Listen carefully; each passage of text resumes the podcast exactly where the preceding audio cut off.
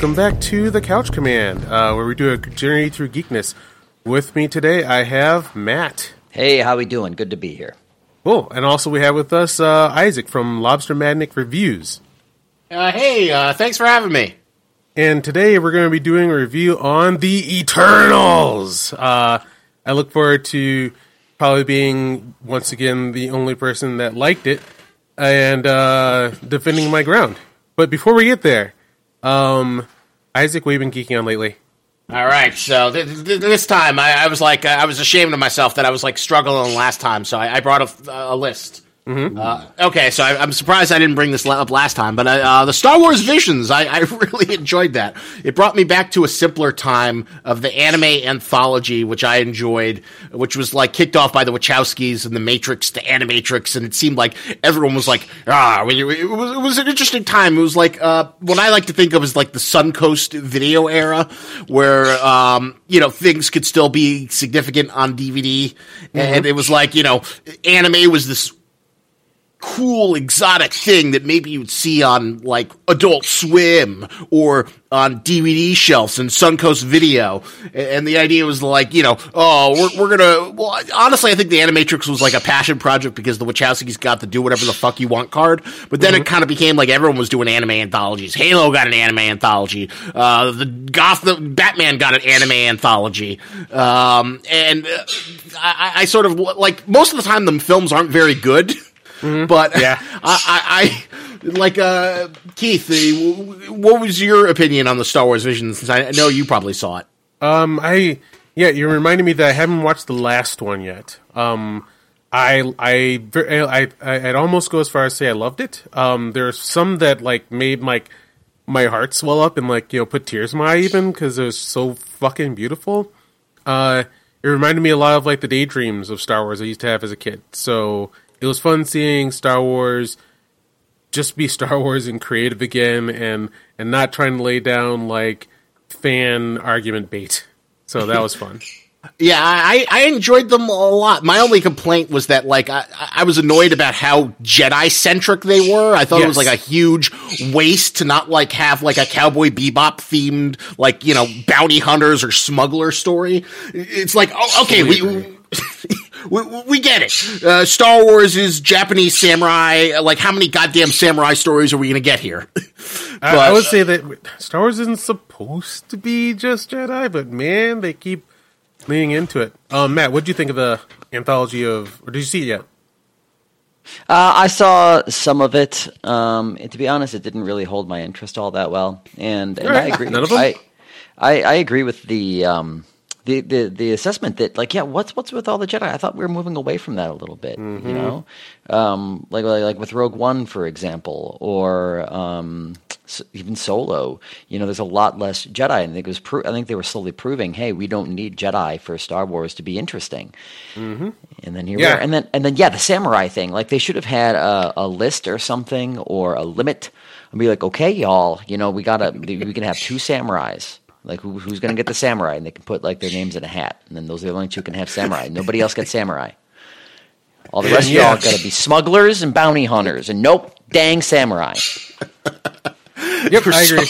we we, so we should have gotten like gunslinger uh, episode, uh, bounty hunters, smugglers. But yeah, they, they, they went all in on like more, more, more Jedi. Oh, like, more Jedi. Although, uh, let me put a defense. No one seems to love the one with the furry girl. Let me just put a say. I thought that that was a, very interesting thing to have the adopted family, but to have the biological daughter become like the evil, you know, imperial simp uh, instead of the uh, the father, which would have been like the stereotypical story or like the, the sort of like easier story choice to have mm-hmm. the father be the evil one and then the two girls kind of rebel them against them. But I love the, the idea that the adopted daughter, you know, oh, I'm going to ensure the family legacy, and then the biological daughter is like, nah, we, we need to join the imperial, and she gets like a bitchin' imperial officer's outfit. Uh, I, I, you know, I, I, enjoyed it. No one else seemed to, but uh, I, I thought it was underappreciated. I need to go back because I think that's the last one that I didn't see yet. Yeah, I haven't seen it either. I haven't seen it, but now I'm interested. Maybe I'll like it. Mm-hmm, mm-hmm. Um, yeah, I'd say give him like um, the sta- I I enjoyed that one. Uh, I also enjoyed the uh, the one from the Imaishi Studio Trigger, where it was just like I mean, it's another Jedi one, but it was like you know, Promare, uh, Gurren Lagann, Kill la Kill energy. Dude, so, that one had me pumping my fists in the air. I loved that one so Wait, much. wait, which which one was this one? Which what what? Uh, it's, it's called the Twins. Uh, it's basically like. Uh, Oh yeah, yeah, yeah. I didn't finish that one, but I will finish it. Yes. the Gurren Lagann like animation style, just fucking wild and like I saw like yeah, I, I won't spoil it. Like there's a finishing attack in there that turns something that everyone's hated from the Last Jedi into something that was just fucking awesome. Hell yeah. I wow, yeah. So I, I would recommend that. Um, finally, after a long time, the next thing on my list is I finally got around to um, what you call uh, watching the Vinland Saga anime, and oh, it was great. It was uh, it fills the berserk-sized hole in my heart from left behind by Kentaro Miura's death. Uh, so I enjoyed the first season, and now I'm going through the uh, manga, and it's got that nice sort of like bare, well, not you know bare bones, just because it's like uh more, you know, there's no fantasy element. It's like slightly more historical, even though it exists in that sort of like kind of quasi heightened reality of like you know certain martial arts manga like Baki. Uh, you know, so I, I don't know if I'd call it completely realistic, but uh, you know, it's more grounded than something like Berserk. So I've been enjoying, uh, you know, seeing Thorfinn's quest as he goes uh, through England on his quest for vengeance, and Studio Wit did a brilliant job of that. Oh wow, and that's on Amazon Prime, huh? Yep, uh, it's still up there for all your listening. I, I highly recommend that. Uh, it's definitely uh, worth, uh, you know, i i every now and then, you know, we, we all love our anime and, uh, and manga schlock, but every now and then you get like one of those animes like this is this is big boy adult storytelling and it's great. And Vinland Saga is like one of those ones that you know you got to hold up high amongst the sea of uh, you know harem degeneracy. Wow, so I can show this one to my non-anime friends and not be embarrassed. I, I love it. yes, yes, it is one of those on the list of uh, you can show it off to friends and family and not be embarrassed and not have that. But, but you just have to understand the cultural context. Uh, she's really a ten thousand year old dragon who looks like a ten year old girl. All right, weeb, whatever. Book of weeb. Oh yeah, this looks very uh berserk. And uh, also in that line, uh, I've been. Uh, I I didn't realize. Well, I, I sort of knew this in the back of my head. I knew that, uh, like, I'm going back. I'm watching Cowboy Bebop uh, because it's on Netflix in preparation to that Bebop, which we'll we'll see. Uh, I don't know. The, Brace the reviews are not very g- great, and uh, I guess think we all we all sort of suspected it. Uh, but you know, uh, I- I saw a lot of it on uh, Adult Swim um, back in the day. Uh, so, but I missed a lot of episodes in between, so it's fun to go in order and like uh, see the episodes. Uh, you know, the ones I've seen parts of, the ones I know really well, like the uh, one where he fights the giant, uh, or you know the the French the French guy Lepew, who's like Yes. but you know the other ones like the um, you know I never saw the introduction of Radical Edward. Cool. Wait, So- so, you, you you're- you're seeing some of these for the first time ever? Yeah, because like uh, I Nice. never saw I, I'm- I've never seen like the the, the mushroom uh, episode where they like uh, have Oh. hallucinations on mushrooms. Absolutely. I, that's So- that's that's so good. Yeah, I, I I was there when when it's when it happened. Like we, I'd be uh, excitedly waiting for it to hit my uh, four star video uh, for rental, and um, yeah, like the the VHS tape, waiting for that to hit, and just being just over the moon when like I just got to experience it the first time. It's kind of like at the time to me, it felt like uh, animated Quentin Tarantino. Yeah, uh, it- it's funny. Some of the like voice acting is a, little, but I mean, of course, all the leads are great. But um, yeah, it, it does feel like it's got that Tarantino en- energy, and it's got that style, and, and like that really gritty, fun world building that's kind of like Blade Runner esque. Um, although, well, just out of curiosity, uh, what, what, what are your both of you? Uh, what do you think of the? Uh, what's your over under now that we've seen the trailer, the Lost Sessions, a lot of the Cowboy Bebop anime? Do you think it's going to succeed, or do you think it's going to flop? You first, Matt. Oh man. I think it's gonna flop. Yep. Yeah, I have no faith in it whatsoever. it's it's it's so weird because it's like it, it- it's you can tell that there, the enthusiasm is there, but it, it just still feels like really expensive cosplayer fan film. Yeah. I Yeah, want it to um, succeed very badly. I want it to be good. I have nothing against anything they're doing. I just don't think it's going to. uh, like I've, I've said a couple times, like to me, it's just like, check it out. We're doing live action Mona Lisa, guys. We're gonna do this photo shoot, and she's gonna look just like Mona Lisa. Everybody, like, how awesome is that? Like, um, no, I Yeah, yeah, mean, but, like, but, but wait, the original Mona Lisa made a lot of money. A lot of people really like it. We're just going to do it. It's a twist. With the twist, so you're going to love it. like it's already good. Like we, I don't need to see the live action for people who are too embarrassed to watch animation version. It, it is That's what it almost feels like. Yeah. people. Don't worry, Aaron, guys. This is live action. It's not for babies. Like now you can That like it. Like um, that is the uns- masterpiece. you, you guys, you freaking people. So, so like, I guess I'm, I'm looking forward to seeing how how they try. So that's what I'm interested in seeing. Like, all right, let's see what you guys end up doing, and hopefully this inspires somebody else to do. Like, um, a meme I keep saying is, stop remaking things. Just make new things that are as significant. So instead of like you know remaking Cowboy Bebop, it would have been cool if like they had that budget to make their own bounty hunter, space bounty hunter thing with like their own like you know maybe using punk music or or something like that. So just like you know make new things with new hearts that are on the same level. There you go. Yeah. Well, Brand naming recognition. that that that takes money and that's risk. Cowboy Mm-hmm. flops a name. Nobody wants to to have that risk. Yeah, Uh, there's there's varying yeah varying levels of risk, and I think remake is one of the lower ones, as is prequels. Um, and creating something new or carrying a story on, more risk. People don't want to do it.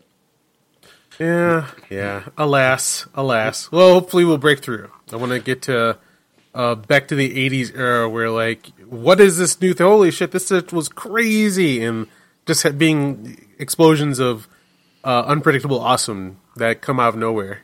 That's what I went back. I think that's what's kind of like you know what no matter what you think about the Squid Game. it- it- it- I mean, I think we're in a few few more weeks we'll get to the point where you know everyone kind of hates it because it's oversaturated and there are too many like you know terrible children's videos that say like calling Squid Game game master at 3 a.m. He responded back. Uh, but like, what's nice about the Squid Game is is that it's like it's bringing new iconography, new things, like you know, and it's all instantly iconic. The sets are iconic. The pink guards are now a symbol, which is that's always exciting to see. Versus you know, as much as as nice as Ghostbusters Afterlife looks, the, the big thing that I have against it is that like um. Oh God! Why, why are you going back to like the you know marshmallows and the, the dogs? Yeah, holy Why- shit! I was not expecting them to do that, and was hoping they wouldn't. Like, they they beat Gozer. Let it go. Uh, no, Terror Dogs in the the freaking Pillsbury told the the mushroom guy. Mushroom, Y- yeah, make guy. make up new mythology. Have them fight Cthulhu. Honestly, you know what would have been like the best uh, Ghostbusters thing if they ever got the original cast back, or, or, or just like a new version of Ghostbusters. Hmm. Uh, I don't know. I just had, had this idea when I was like driving around. So uh, imagine like you see a pre a, a, a- a trailer, and it, it's like uh, you know it's, it looks like it's going to be another Paranormal Activity movie. And it's like a found footage, and uh, you know things start moving around, and they, people start flipping out, and then just the Ghostbusters come in, and they, Yes. they just do their Ghostbusting shit of like trying to get the demon out, and, and you know they're just like riffing, and it feels like a found footage like recording.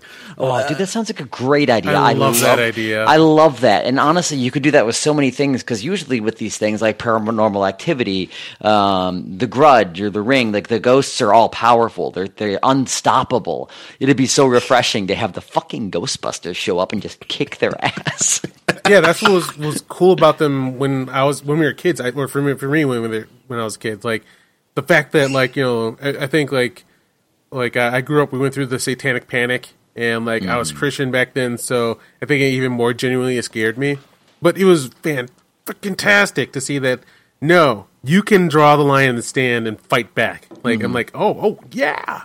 So science. Yeah, it, there's like so much like um like supernatural stuff that you can riff on uh, in like the horror genre that like it just feels like uh, you know I, am sure I, the general consensus is that like you know it's better than 2016, but like ah this is such a wasted opportunity. There's like smarter yeah. things you could have done with it, but uh, uh yeah, that, that's like my bis- big misgivings for um, what you call it, the, the new upcoming Ghostbusters, and I, I guess the Cowboy Bebop. Like that, that, was another thing I was thinking. Like if you had Robert Rodriguez and you took like a Sin City thing where it was just like a really hyper stylized green screen background, mm-hmm. I, I, feel like that would have sold it more than the kind of clunky live action that just feels like you know kind of like cringy. Ah, well. What else been geeking on? All right, uh, one final thing, then I will yield the floor. So, what if I told you? Um, I'm sure you both, uh, Matt and Keith, you both have like you know favorite books or movies or things you wanted to see the end story of. Uh, maybe it got canceled. Maybe it, it was never published for a billion reasons. Maybe the author died. What if I told you you have the opportunity to buy the ending for the thing you loved for ninety five dollars? Oh my god! Buy the ending? Yes. Go on. So here's my story. There's this um, science fiction writer, David Gerrold. Uh, he wrote for like the original Star Trek. He wrote the like Trouble with Tribbles episode. Uh, he had also a hand in um, the Next Generation. Uh, he's had like a few books adapted into movies, uh, but you know he's kind of not been on the best. T- he spends more time like writing rants on Facebook wall on his Facebook wall than he does like publishing stuff, cool. which is it's super frustrating for me because he had this amazing series uh, that, that, a friend of mine turned me on when I was in college, and it was called War Against the Chtorr. So, War Against the Chtorr is an alien invasion story, but no aliens come down on flying saucers. Basically, what happens is the, the setup is that there's a plague that like wipes off like sixty percent of humans' population. But then you learn that the plague was the start of uh, invasion, and it's not like a sentient alien race. It's an ecology that is coming in, subsuming, and taking over Earth's ecology. So they're like these giant worms that eat everything, and then they form nests, and little by little, there are more elements to the Chtorran ecology that kind of builds up with each book as it gets more and more entrenched within the world. And basically, it's about like a one guy's journey as he studies it and uh, tries to defeat it and tries to build countermeasures. Uh, and I, I freaking love it. So uh, it's a it's an invasion of environment. Uh, yeah, like ecology. That's a like like some kind of like space pollen came to play Earth and is just trying to change our environment. Well, to give you an idea of where it may have came from, um, but uh, like you don't really get an origin, but like basically like microbes come there, the microbes start establishing, and then they start producing alien organisms. So like you know, red trees start rapidly growing, and they like kill all of Earth's trees, and more basically more and more organ- complex organisms come, and they like kind of like consume or convert Earth's organisms to become part of the Chtorran ecology. They get like assimilated, so they're like these um, symbiote like hairs that like are part of the worms and part of like a lot of the ecology. And eventually, humans get assimilated, where they have uh, the symbiote worms all through their bodies, and all these like parasites tunnel through them, and the, the sort of hive mind of the Ch'Turan mass. Uh, retrofits the organisms of the native host planet um, to suit its needs, and it's kind of all-consuming and terrifying. What is the intelligence of this thing?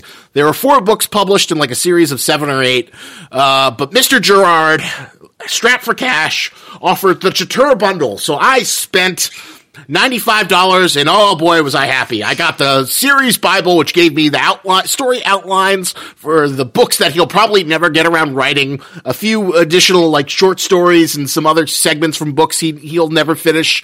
So I, I am just like a pig in heaven. It's the second best thing. I would have liked to have gotten the books, but like, you know, let's say uh, you could buy um, you know, an outline of whatever the hell George R. R. Martin was planning for the final Game of Thrones books or A Song of Ice and Fire.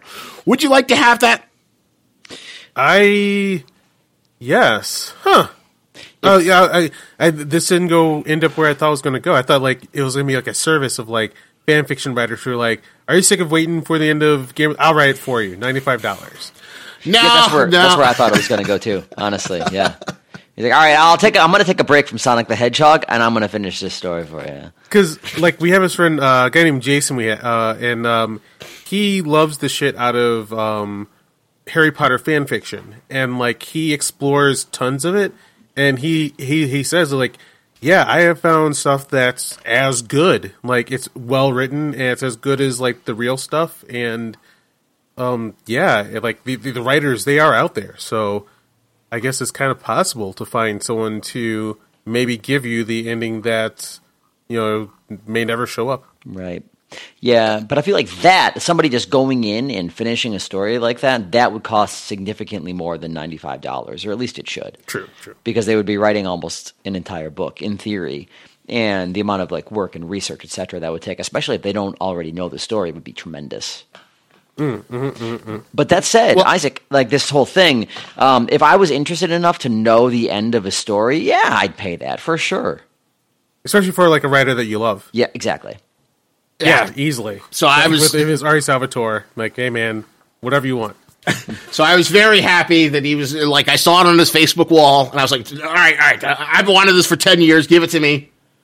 And I'm sad that I won't get the fully fleshed out thing, but I got the satisfying ending, and I, I was very pleased to learn the secret of the Chtorran intelligence, how it worked, and the ultimate bittersweet ending that the series resolved on. And, uh, you know, I was like, yeah, that was a good ending. Uh, I'm sad you didn't get to play it out. Uh, I would have liked to have seen it, but this is better than nothing, so uh, you know, it was a sense of resolution that I, I would never get. That I was very happy. So I'm very, you know, I, I, I've gone through. I haven't read everything, but I- I'm happy that I have that bundle. And uh, you know, I, I was very pleased to like actually read through the summary of the books that will probably never get written. I think Sweet that's. get. I think that's. Yeah, th- I think that's great because it's it's like you had an itch for many years that you couldn't scratch, and Yep. And you- this finally did it. It finally, and then and then now you know, and you're set. Straight from the writer too. Mm-hmm. I, I have, I have closure. I, I have closure. Beautiful, beautiful closure. Right. And what's it called again? Uh, War against the Chtorr. Cool. All right, Matt, we've been geeking on. All right, we got a couple things here. Uh, the first one, I'm going to start with uh, a series of books, actually, to kind of springboard off of what you were talking about there, Isaac. Uh, I, I, I subscribe to uh, Kindle Unlimited from the Amazons, and I find it's actually a really good deal. There's a ton of books out there, and sometimes you find some really neat stuff. And the thing I'm reading right now is a series of books by this dude named Dennis E. Taylor, and it's called the Bobiverse. And the first book is called We Are Legion. We Are Bob. And it is a book that starts in present time, or maybe a little bit after present time. It's following this guy who's like a developer, like a uh, like a software engineer essentially, and he signs up for this thing where they, if he dies, they'll freeze his brain in the hopes of being able to, or his body in the hopes of bringing him back in the future when technology is better right? So, uh-huh. of course, he immediately gets into an accident and he dies, and then he wakes up again like 150 years in the future, except for he's not in his body. They have turned him into an AI. They scanned all of his memories in his brain and just basically turned him into a computer. And throughout the book, what happens is he essentially becomes a like a spaceship. He becomes like an like an interstellar spaceship. Damn. Like I believe FTL, and he just starts cloning himself and slowly uh, going out into the galaxy and finding other planets and whatnot. And like Damn. yeah, yeah, for like humanity to kind of expand beyond Earth and whatnot.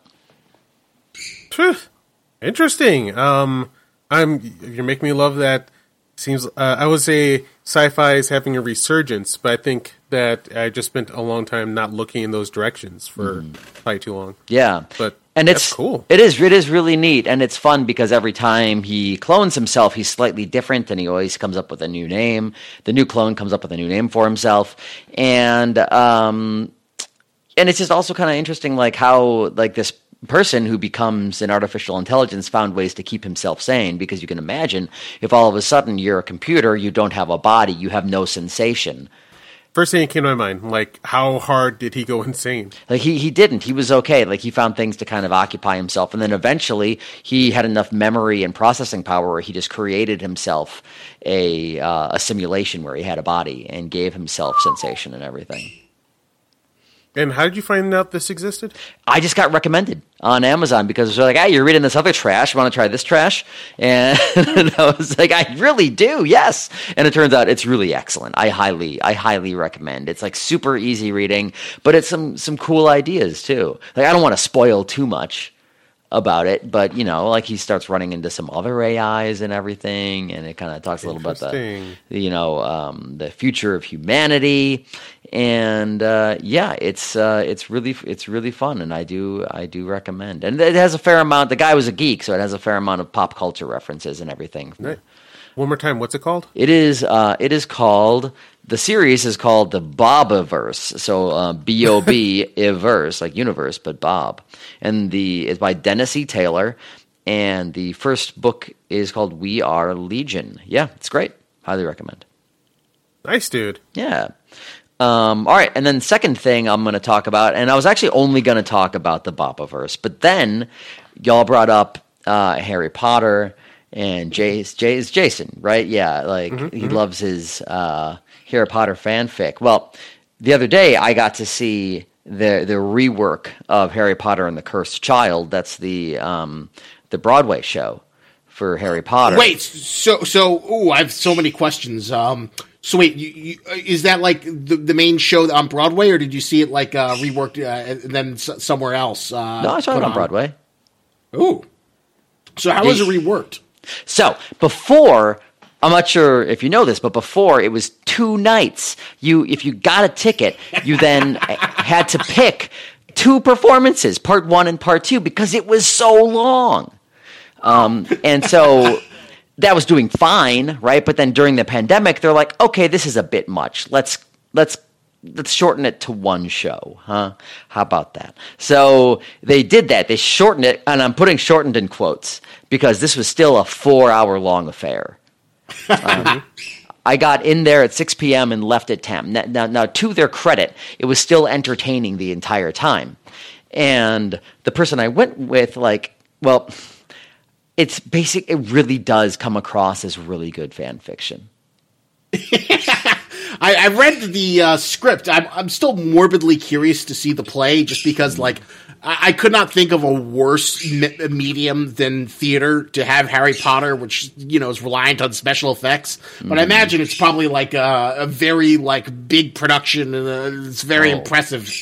dude i am telling you like uh, because it was the invited dress we got to like look down and see all of their tech tables and everything like i don't know if you've ever teched a show or whatnot but for me mostly it's been uh, anything I've teched has been like community theater, regional theater, stuff like that. We have like one light board, one sound board if we're lucky. And but this they had boards all over the place, like 17 monitors, wires as far as the eye can see, like 20 people doing tech. It was insane. And the the special effects were bananas. Like I've seen a fair amount of things on Broadway, like like you know, like Lion King, Wicked, uh, like things that are big budget shows where like balls to the wall, like they're going for it. But I've never seen anything like this. Never. Uh, example of something you saw that Floo impressive. Powder. You know, Floo powder, or, or like the I think it's the, the maybe not Floo powder. It's the uh, the phones, right? Where like they can like get on a phone and then they'll like get sucked into it and come out the other end or something. yeah, that sounds like Floo power. I think that's Floo right? powder. Yeah, they do that, and they're just standing there, and then they get sucked into the phone. They get they're, they're wearing a cloak, and then all of a sudden the cloak gets sucked in, and they're gone. and you can't tell the difference. Like the, the, the it's that good special effects uh, on stage. It looked like a movie effect. Yeah, it's crazy. Jesus. And they had um, that- what are the ring wraiths called in Harry Potter?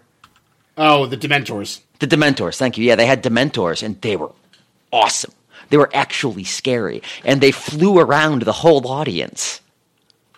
Like, and and they and then they would like come down and take people, and then they go into the air, and the person would be gone. oh my god! Get the fuck out of here! was insane.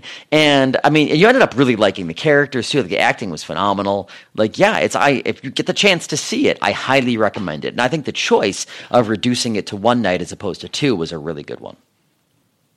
Um, I wonder how much they had to cut out to uh, cut it down and get it in one show. Me too, honestly. I never saw it when it was two parts, but my understanding is quite a bit. I believe that like originally it was like at least three hours a night, so I believe they cut like two hours um, worth of material. I'm with the Dementors. Could you not tell they were on strings either? you couldn't really see the strings. And damn, and they, they so like they they must have like actors in the audience that they could rip out and make disappear. Uh, well, they, they well they, they they would fly around the audience, right, and like scare people and go be all spooky in front of them. But then when they were grabbing the actors who were getting Oh. dementored, they they were on stage. Um, Okay. They would just kind of grab them, and then I'm like, my my guess may I think they made liberal use of trapdoors, honestly. Um, in this, I think that stage is just just littered with trapdoors, but you couldn't see them, you couldn't tell at any point. And then also, there's a lot of use of uh, time turners in this play, and they did this phenomenal uh, lighting effect when they did it. Like there's all these pillars and arches and whatnot all over the stage, really pretty. But every time they used the time turner, they used this lighting effect that made it look like the entire stage was like wobbling and warping in and out of reality. Interesting. Um, It's incredible. I'm gonna guess. I'm gonna say like, would there be any chance this will be on YouTube? Um, you might be able to find some scenes, you know, but it wouldn't. You might as well look, right? But uh, so usually you can find some scenes from things. Sometimes you can even find entire shows on YouTube of of Broadway stuff. Now that being said, this is Harry Potter, so you might have a slightly harder time. Cool though. But wow. worth looking. and the story you you, call- you called it fan fiction. Will you say this? It doesn't really live up to what you like really think would happen in the next movie, or um, I don't. It just. It just. I mean, I wouldn't put it past this. If they made new movies that are actually pushing the story forward, I wouldn't put it past this being something. But I could see a fan fiction person doing it. I don't want to discount it. I don't want to make it sound worse than it is because I think the. I really do think the story was quite good. Um, because it's dealing with like the kids of, of Harry and uh, Hermione and um, and, and Draco, you know, It's the uh, the the Boruto of the Harry Potter verse. it's the what? The Boruto, the sequel to Naruto. Oh, oh, oh, yes, exactly. Um, yeah, totally. the what we wanted to happen in Star Wars, but oh no, Rian Johnson had to do his own thing. anyway, Anyway, but uh, but yeah, I could see it being in fan fiction, but also um, I don't want to sell it short. I thought I really thought it was like, after having a couple days I think about it, it's really excellent. If you get a chance to see it, Cool. definitely do so. all right, been geeking on anything else? Ah, but uh, that's good enough. All right. Um, let's see. Uh, I, I just did a podcast last night, and I'm going to continue what I've been geeking on because I just saw like the latest episode of it, and it is the Chucky TV series. Guys, um, Chucky fans? I have seen the first movie, maybe one other in there somewhere, and I enjoyed it. Yeah, I tr- like breaking the backboard. Uh, backboard, I think is what you call it in basketball. In basketball. it's a Anyway, it's a backboard, uh, breaking the backboard um, of uh, suggestions of please watch all of the Chucky movies. You will have so much fun. Damn. Yeah, like the, the thing that makes them great is it's always done by the same guy, a guy named Don Mancini. And each time you get further into the Chucky verse, you're waiting for that thing to happen that like kind of feels like it happens in other uh, horror movies where like it gets disconnected, it forgets like you know what happened before or whatever, and then every it, it, this moment kind of keeps happening where you're like, oh shit, this is still continuation, and there's like these stingers of like jaw dropping returns of like original OG characters. Like, um, I will say that the boy from 1988 is still in the series. What? like he still comes back. Um, and uh, then in the latest one, um, there's like this woman. She she's uh she can't walk, and eventually, uh, there's at a point in time, uh, Chucky possesses her, and then like she starts getting up and acting like Chucky, and I'm just like, wow, wow, she's really good at that. Like, she's got like the the she even kind of seems to she moving her facial structure in a way to make her look like. And then I found out that's his real life daughter. Oh, Yeah, like the original actor, um, who I think was like Cipher in The Matrix. Um, the voice of Chucky, his real life daughter is in the series, and then she plays um, possessed Chucky. And like, like when I was watching, it, I was like, wow, she's way too good at this. And then like because like yeah, she got to observe her own father, and she appeared. Now she's back. Uh, she showed up in the TV series, and there's like this um, section where we keep doing flashbacks to um, Charles Lee Ray, who becomes Chucky, like as a little kid and a teenager and a grown man, and like growing into Chucky. And like there's like you know like maybe in his like 20s or 30s, Chucky or Charles, and I found out after the credit sequence that that person was played by his daughter, who put on like drag and like a prosthetic chin, and just like whoa. So, um, I can't recommend the Chucky saga enough. Like, Wow. you're gonna have so much fun and see a lot of great things if you get through all the movies. They're all fun. They all kind of change tone, but they all keep coming back to quality. Like it's almost like a fun time capsule as you experience different eras of movies. Like you know, the first one, first two, you know, you you feel the '80s, then you feel the '90s, you feel the early 2000s, then you feel the 2017, and like yeah, it's a travel. You get to travel through time with Chucky, and it's so much fun. Can't recommend highly enough. that's amazing. So, Yeah. um, is the uh, new series on Sci-Fi is that kind of like a reboot, or is it its own? Nope. It's it's a direct. Continuation from the last movie. Wow. So do you, Yeah, there's Cult of Chucky that dropped in 2017. Yeah. and like every t- every time this happens, like there's there's one reboot that is outside of all this called Child's Play, and they did some kind of stupid AI Chucky, and I think I actually liked it, but like it's not real Chucky. Mm-hmm. But every time you watch a new movie, like now it's a spoiler, well, not a spoiler, but every time you watch a new Chucky, you're like, all right, does it remember the last movie? And like it always does. Then the TV series comes, and you're like, yeah, of course they're gonna reboot. Nope. Like all of a sudden, like the, you turn the corner, and there's that character again, and it's like picking up weeks after the 27 movie 2017 movie ended. phenomenal. I, I it just drives me nuts when uh, movies, TV shows, whatever have no memory. I'm like, and I don't, when they do that, I'm like, is that deliberate or is is did they just they didn't just forget? It was impossible. It must be easier or cheaper or something. Just pretend like that old stuff never happened. it's It, it seems what I see is like new artists want to be all like, "This is mine now," Oh boy, and therefore they don't want to play with the toys of the last person. Like um, how the Aliens franchise kind of evolved, where uh, Alien happened, then James Cameron comes in and turns it into an action movie. And to me, Aliens fans have always just wanted more of that again, please. But each time someone comes in, they're like, "No, no, not, not freaking awesome space marines. We're doing bounty hunters. We're doing a prison planet. We're and it's just like, or yeah, or just like ter- you know Terminator co- uh, reboot continuity syndrome, where it's like um, you know you keep on wa- wa- you know people still want a good Terminator movie, so then th- this Terminator reboot uh, follow is a true sequel to Terminator Two, but then the next Terminator reboot comes, and this is one is the real reboot that uh, ignores the previous reboot that came before it, and that's the direct sequel to Terminator Two.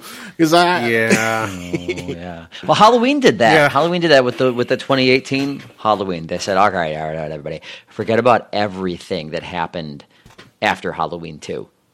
And this And and, this is now the sequel to that. there's even a Halloween entry that like has nothing to do with Michael Myers. Yeah, like, uh, season Yeah. of the witch. Season of the Witch is Yeah. actually kind of kind of classic. Um, Oh yeah, I, I plan to do the full tour eventually. I think that the season of which actually probably scared Keith, uh, Kid Keith, a little too hard. Um, I remember like did Kid die with like a like a pumpkin mask? Oh, yeah. like man, he sure does. fucked me up bad. Yeah, he dies big time. Big time. so yeah, I think I'm ready to go back. nice. Yeah, it's a, it's an odd one. Um, it's definitely an odd one, and certainly an outlier. But yeah, I, I definitely recommend Season of the Witch. Cool. Yeah, please, for love of God, everyone get in on the Oh, Chucky wagon. but you're saying that we you hmm? should we should watch all the Chucky movies then the TV series, or can we just jump right into Yep. the TV or watch the movies first? Okay, got it. you definitely want to see the movies first Got it, got it, got it, got it, got it. it's it, it's it's all it's a unexpectedly a continuing story, and then previous villains and heroes return in really rad ways. Oh, I love that. I love you that can't stuff. believe you're seeing that many years later. This person comes back, and you get this huge freaking smile. I'm to spoil it because it was spoiled for me. In like one of the stingers, like, um, so first, uh, the first movie is like a, a boy named Andy, and then the second movie he's an orphan, and he gets teamed up with like the big sister character, and then the big sister character kind of disappears for the rest of, of the series until I think the last movie, and she shows up in a stinger, and you just kind of like y- you can't help but be glowing because like oh my god how many how many years has it been since we seen you and she's like still here fuck you chucky and I'm like oh my god Hell yeah. so yeah um child's play good god unexpectedly one of the best horror franchises that no one thought would ever still be around Damn, dude, sold. All right, well, uh, Yeah. what else? What else you geeking on? all right uh one other thing um have i talked to you guys about uh ninja jiraiya yet Now, Nope, nope. Mm-mm. So let's see. In the eighties, uh, we all know what Power Rangers is, and Power Rangers in Japan is called Super Sentai. Super Sentai has a sister series called Kamen Rider. Then they have their odd cousin out, the Metal Hero series, where usually have like a single hero and like they can have almost any background you want. They suit up into some kind of usually metal armor and they fight weekly bad guys. And in this version, we get ourselves like a family of ninjas. There's uh, the main hero Jiraiya, and he's got like a little sister, and she can transform into her ninja costume.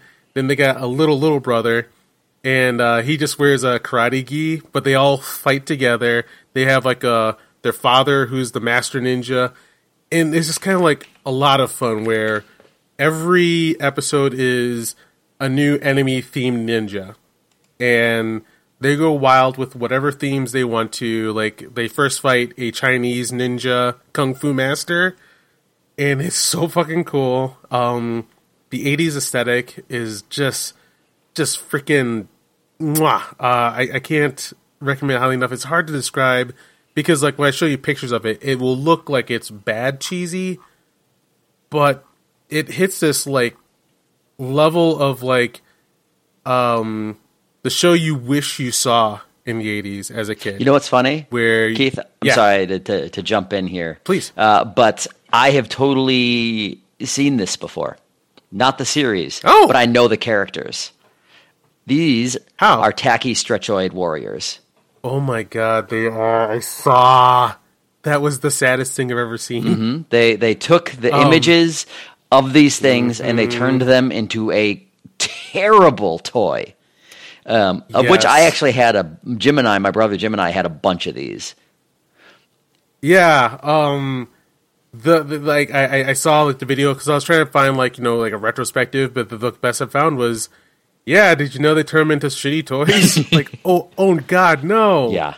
like um there's the the Baron Ninja Owl ca- Castle Owl Man or something like that. uh, he's one of the t- tacky heroes, but in here, um, Yeah, and they go into the death. So like uh, a bad guy ninja will show up in town and be like, "I need to kill this one person," and they they freaking cut that guy down. He'll explode into light, but like eventually, like sometimes they do take off their masks and it's a human underneath. So it's kind of cool that they're willing to go fight to the death in a children's show. Yeah, I mean, I, I mean, Um, like Japan's always been more willing to do that than uh, than the states. I mean, just look at the the difference between um, Voltron in Japan and the states with with with uh, Sven, right? Yeah, um, with everything, like, um, apparently, I, I did like I watched Go Lion, and like, what the bad guys are they're always eating, and I watched Go Lion, and found out they're always eating people. Oh, um, Yeah, th those that meat that they're eating is alien sh- pe- sentient beings chopped up, and that red wine they're drinking is blood. What? They've always been eating people and drinking blood in Voltron. It's people. And- yeah, Voltron's holy fucking eating hell. people. That's bananas. Yes, Japan goes hard What- in children's show. Random question though, Keith. Uh, I know this is kind of old, but uh, what did you think of the uh, DreamWorks uh, Netflix uh, Voltron reboot? Um. Oh, oh, loved it at first, and then I, I, I, I sensed something felt very off, and I, I got away from it before it ended. And then, like, uh, a friend came along, uh, a guy named Nick Bain. Uh, he, he, he just like put his face in his hand. He's like, "Oh my god, you're so lucky you didn't see how this ended." And like, it, it um, and then I watched retrospectives that just said like they started getting like studio notes like please do this and like we don't have enough time to do that and they had to swap around people and to different roles they shouldn't be in and and just a, a sad car crash by the end so. Yeah, that, It was good at that sounds about right. I think the first three seasons were pretty solid, but then it was kind of like, a, and I've seen like some retrospective talked about the pretty interesting behind the production scenes, and like you know sometimes where you could like there were fourth wall breaks that were poking fun about like uh I think there's one scene where like the comic relief Coran guy keeps on uh, you know when he's like doing a fake play he says you know we have to keep on putting in Shiro because they love you so much which was like a reflection of um, like the studio notes or where they just wanted to keep on having the main uh, mentor character in. Uh, but that was kind of sad because it started you know i was a love voltron when i was a younger kid and uh, so it was fun to see like an updated one with like oh the best uh, animators and writers from uh, legend of korra are bringing this to life ooh it's got a strong start but I, I, Yeah. I, I knew we were not. I knew once they got rid of Lotor, who was like their strongest villain, I was like, oh, this is this, this is not a good. This is not going to go anywhere great. And they, they, they were so close with that. To just like you know just have him do a nice heel turn and and and and or, or I guess it'd be a baby face turn because he was a heel whatever you know and just let let him mm-hmm. be a good guy you know? Ugh. but then that that that classic like no no he's gonna be evil forever that's that you know? He was great. I really like Lotor Yeah, yeah. The- he, he he was he was he was fantastic. I, I loved him as a heel. I loved him as a face. I loved his uh, duplicity. I, I thought he Lotor did nothing wrong for the most part, and they should have uh, just worked with him. And then I, I was like furious when they spent like a whole season trying to recapture Earth, and I'm like, uh, these are the most badass Voltron mega hyper fighters that we've seen take out starships. Why are they like having so much difficulty fighting this like throwaway guy who they beat in the first season? Yeah. Yeah, it's um No. it started so strong. And I, I did finish it and I just you know, I thought it was okay Mm-hmm. and but it started amazing and finished okay. It was sad. the start was legit amazing Mm-hmm. i did love that show A- Anything um but anything else on your geek out list?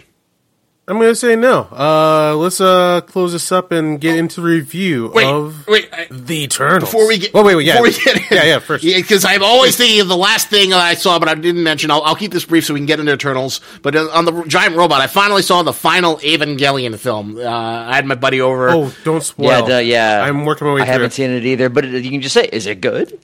Um, Oh boy. Th- there were. If, I I will say, out of the rebuild films, I enjoyed it the most. Um, because it did the most interesting things. It did like mature things that felt like very natural progressions.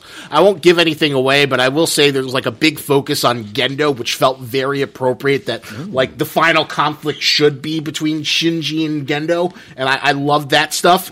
Uh, there's also uh, fuck ton of batshit crazy metaphysical insanity and insane world building, which I wish was explained better. And the, the stupid uh, girl, Mary Mari Illustrious, uh, the film had still not justified her existence out of selling merchandise, Oh, which I, I freaking hate that character. I really hate that character so much. I expected a payoff of explaining why she came about. It doesn't. No. No, not, there's like maybe one thing that you could like maybe imply, but uh, and I was like, maybe there's a maybe I just didn't see it. I need to look through the Wikipedia. I, am going to spend all night looking through Wikipedia to justify why she was there. Like just one line, say she's like the daughter of like you know uh, Gendo's second in ca- command. I forget his name. You know, is uh, Duke, oh the white you know, hair guy, right? Yeah, yeah. Like if, he, she was his daughter, just justify it like that. Just, just, just throw something in there. Tell me she's not there for just merchandising. And there was nothing for that. And, uh, I will say there was one thing at the end with her that uh, really pissed me off, and you'll know it when you see it.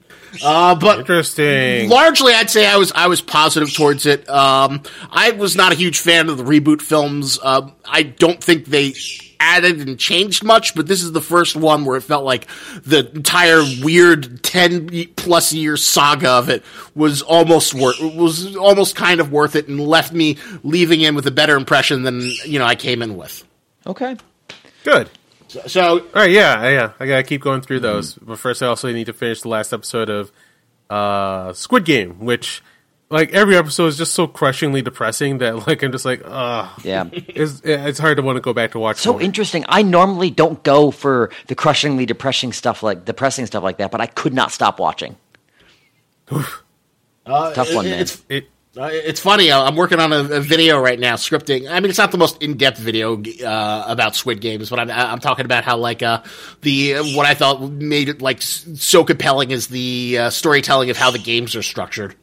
Hmm, interesting. Yeah, there there definitely is something about it that makes it particularly compelling and uh, difficult to put down. Hmm. Yeah, because like, well, each game, you, one, you want to know what the next game is, and each mm. game is like perfectly structured that it changes the rules or it adds new things to make you want to see like what the next twist is, what's the next mechanic that they're going to introduce. Because the first, you know, the first two are like just individual sports. The second one, it's a competitive thing where it's a team and it's not wholly dependent on an individual. Don't tell us. All right, I won't tell you the last one. Uh, um, I'll say that the second to last episode, which I've stopped on, uh that that game was so excruciating to me that I actually fast forwarded through. I'm like, Whoa. no, no, I'm not doing this. Whoa, wait, wait, wait. No. Which, which, which game? Oh no, I, I watched it by fast forward. I didn't want. I didn't watch every single death happen as it happened. So the hopscotch game. The yeah, oh, woof. that hurt. Like watching it happen slowly was like too painful. Uh, that's another brilliant one. I won't reveal the last game, but uh, well, the last, last game's honestly kind of disappointing compared to the other ones. But the hopscotch game I love because um, the other ones give you an illusion of skill. There is no skill in the hopscotch game. It is just like the odds are against you, and it is just facing your death. And that idea is like terrifying of it being like a coin flip. Yeah, absolutely. And then when when somebody because you watched all the hopscotch one, Keith, right? That's done for you. You did yes. it. Yeah, even when somebody actually figured it out and had a way to use his literal skill, they're like, "Nah, man, you can't do that." This is which to me was the the game that like I like, they said like this should be like the ultimate um fairness. Like everybody should be and like them doing that to him to me took away the fairness part. Yeah, like yeah, that was that was that was that was harsh, man. That was. Whew. But anyway. Anyway, indeed. All right, we ready to do Eternals? I think so. Yep. Right on. All right. Uh, we'll see you guys on the other side when we review interview when we review the Eternals. See you on the other side then.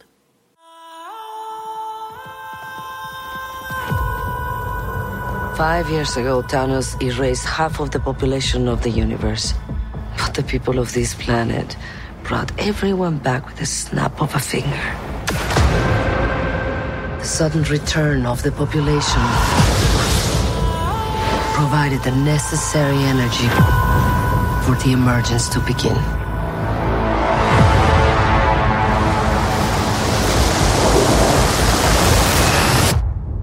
How long do we have? Seven days.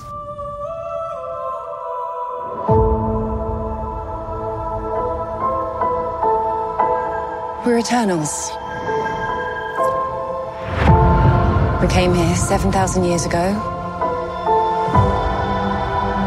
to protect humans from the deviants.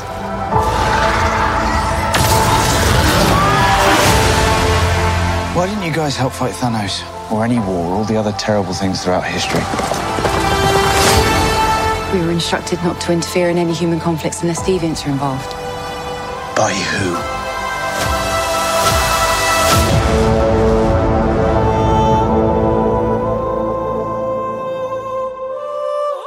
Need to find the others.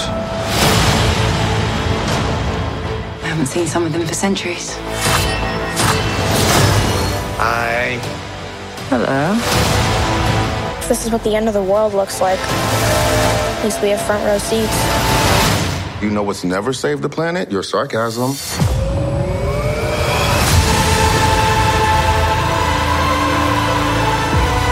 We have loved these people since the day we arrived. When you love something, you protect it.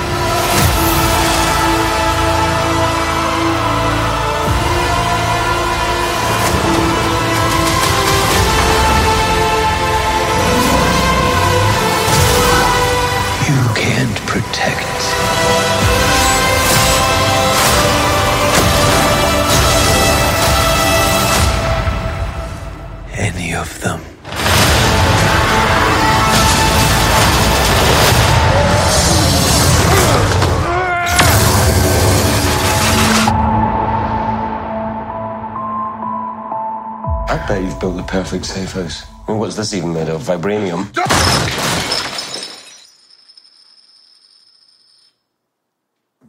Fall collection.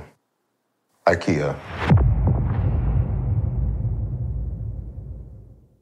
And we're back. Okay, so um did we all see we all saw Eternals um and uh we're going to like just just start duking it out in spoilers right away. So, Isaac, what did you think of Eternals?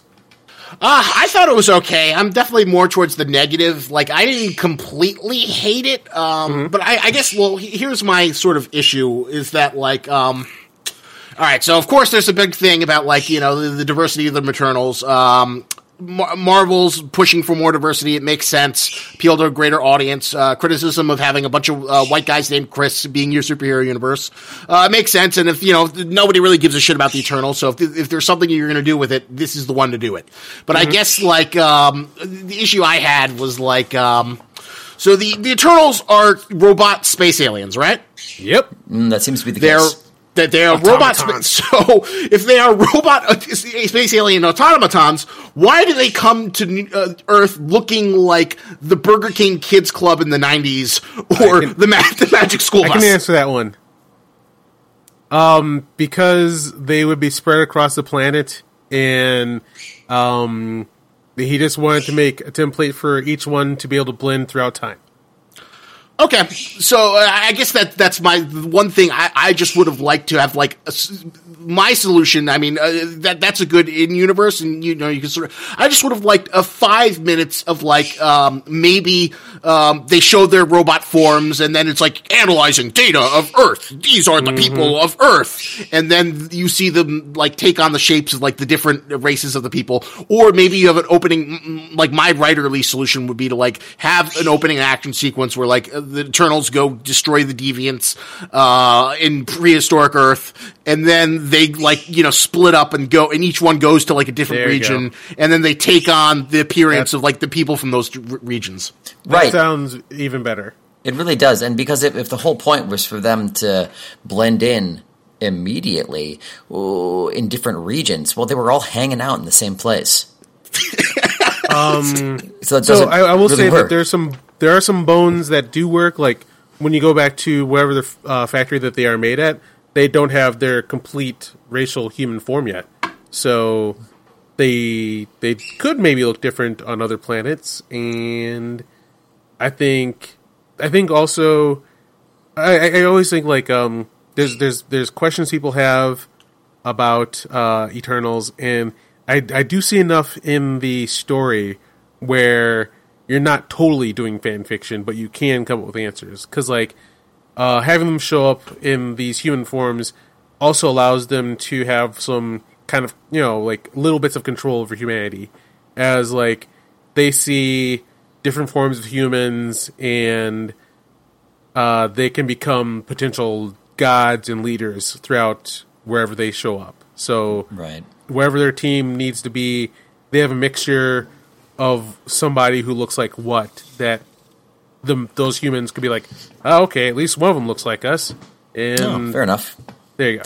Yeah, and, and I mean, and yeah, as far as like the, because I I haven't read anything about people having issues with the diversity or whatever, but I sort of when I saw it, I assumed that some people would, or there would be articles about there being problems, even if people don't have problems. However, I thought it was great. You know, whatever, fantastic. Get everybody in there. Oh, and uh, the thing about the, I love the diversity this time around. Like, um, so the marketing material to me did make it look like they're trying to do SJW baiting, where um, that they make too much focus on the diversity, and they didn't at all. Um, they did like what I wanted to, what what I want them to do is, which is, yeah, do diversity.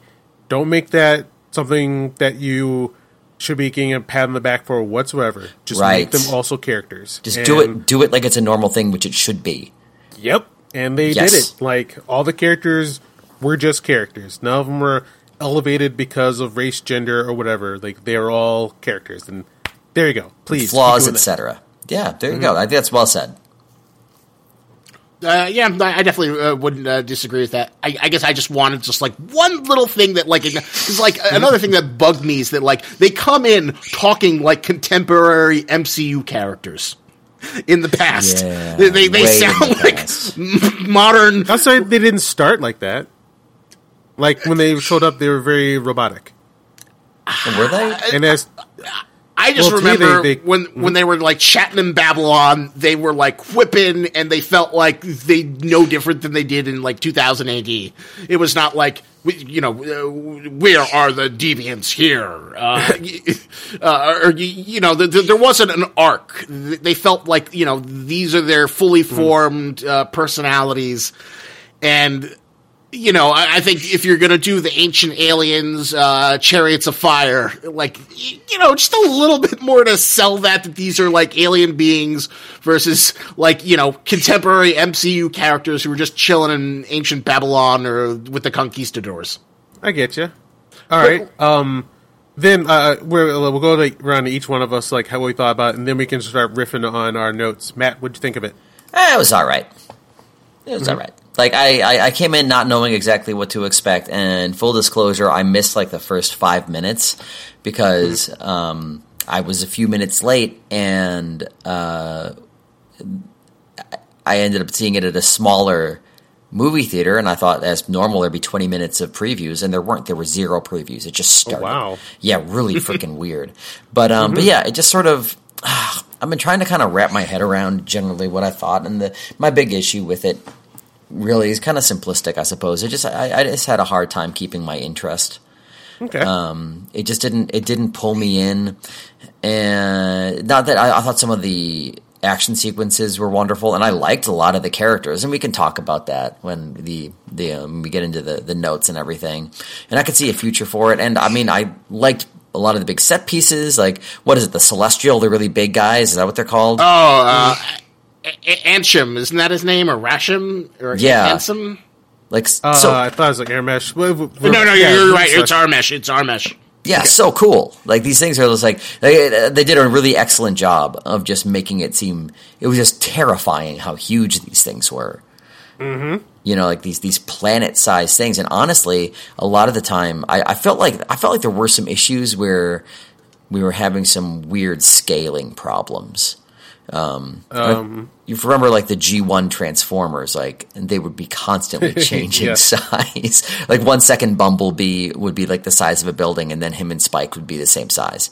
Just, yep. Just dependent upon whatever's convenient at the moment. And I thought there were definitely moments where like, okay, if this thing is so big, then when it comes out of the earth, the earth will explode. Then its hand, you need to easily Yes. see that hand from space. I I uh, fully agree that um, what I do, I, I, I'm going to gear shift and say cartoon. It's a cartoon. This is a GI Joe episode. Yeah. All right. fair enough. Fair enough. Um, but yeah, I mean, like, I didn't, I didn't think it was bad. Um, it wasn't one of my favorites, but I didn't think it was like one of the worst things I've ever seen. So I, I know that's a little, you know, I'm not like taking a hard No, that's line here or anything, but maybe when we get into the nitty gritty of it, I'll kind of go right. more one way or the other.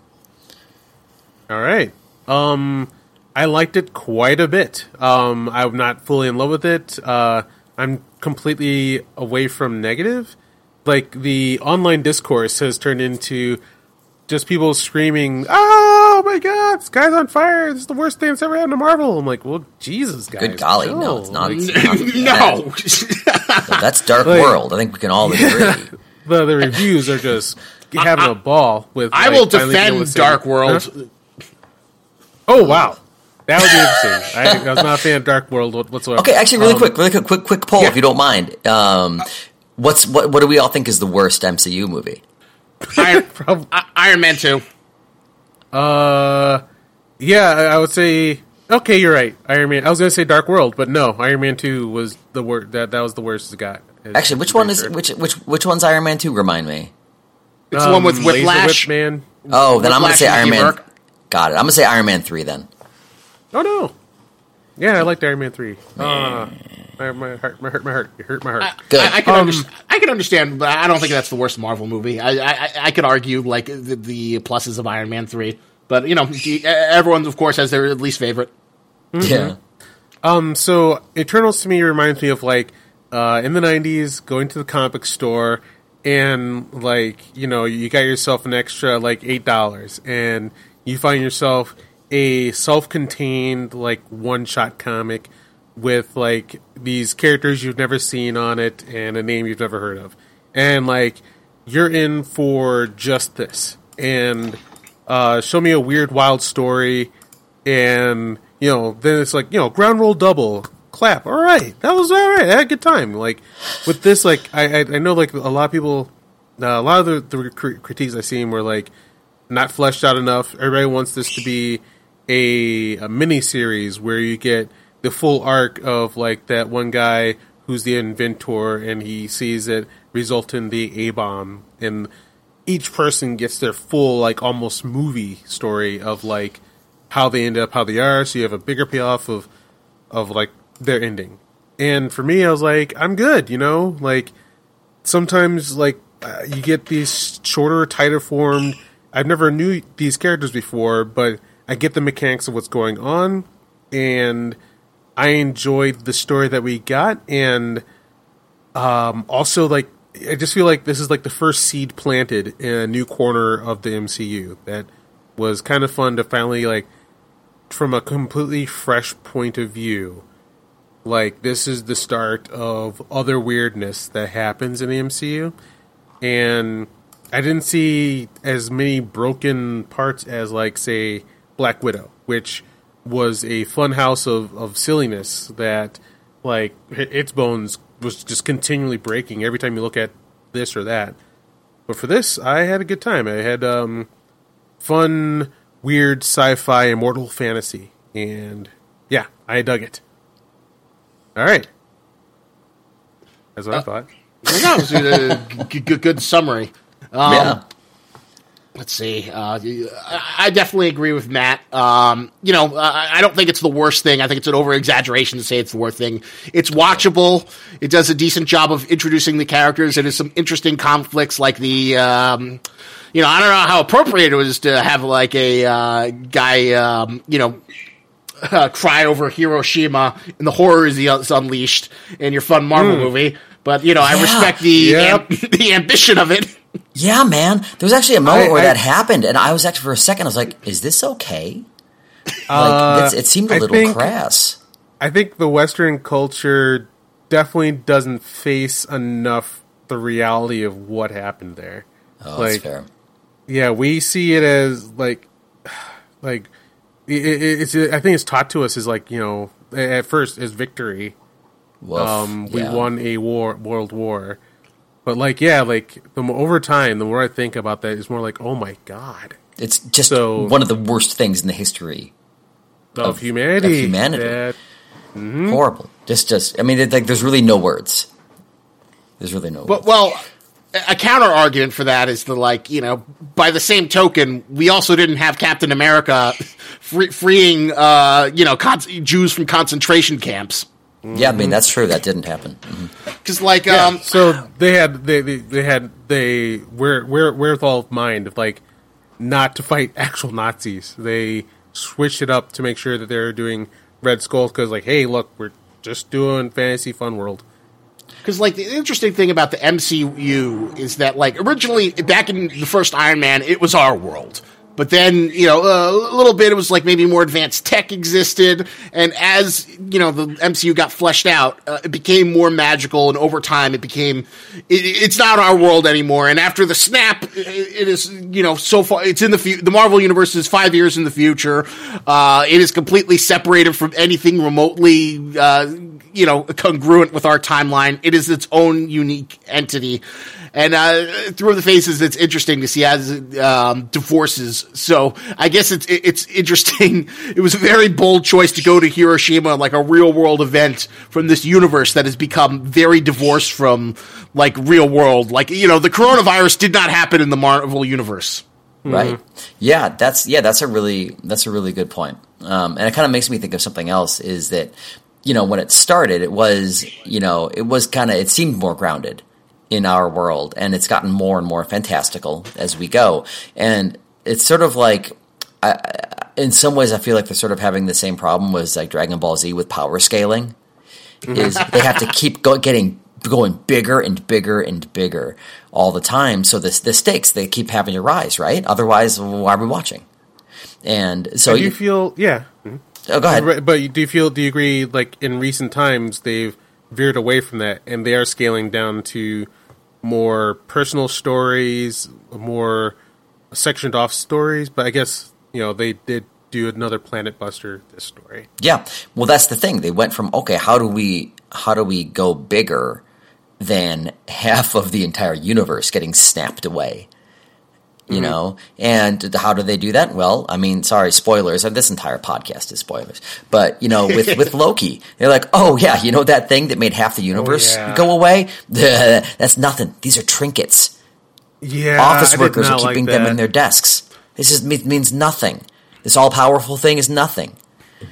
Yeah, I, I yeah, I definitely didn't like that. Like, where like each time I'm seeing like a new portion of like some of the MCU, like trying to belittle the other portions. Right. Like, hey, you don't have to do that because it's all a pretty wild story. And Right. like, yeah, Loki is trying to say that didn't matter. We matter. And now, I did think Eternals made me feel that a little bit, where it's just like, well, Thanos doesn't matter. The real game is the Eternals doing things. Like, uh, guys, don't Well- don't compete with who's important, most important. Right, but also like what was going on, and maybe y'all have an answer for this. Um, but think about what was happening here. A, a, a, a planet-sized creature was emerging from the center of the Earth, and not a single Avenger shows up. That's what I want to know. In, in like Far From Home, i- i- are we going to see on the news uh, in Peter when he's in class, assuming he gets to go back to class, uh, about like you know uh, people going to visit the giant uh, hand that's now embedded within the middle of Earth?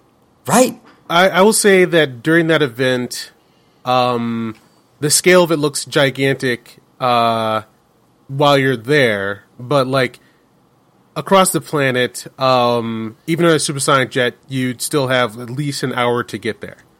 Therefore, it could happen, and no Avenger got there in time. Okay, fair enough. And I they mean, did, they did, they did close it up pretty quickly. Right, so there- it started going down. there are certainly some Avengers who are fast enough to do it, right? But one of Oh, one of them is probably. Thor. But Thor's off busy, right, with the Guardians Mm-hmm. of the Galaxy, in theory, at this time.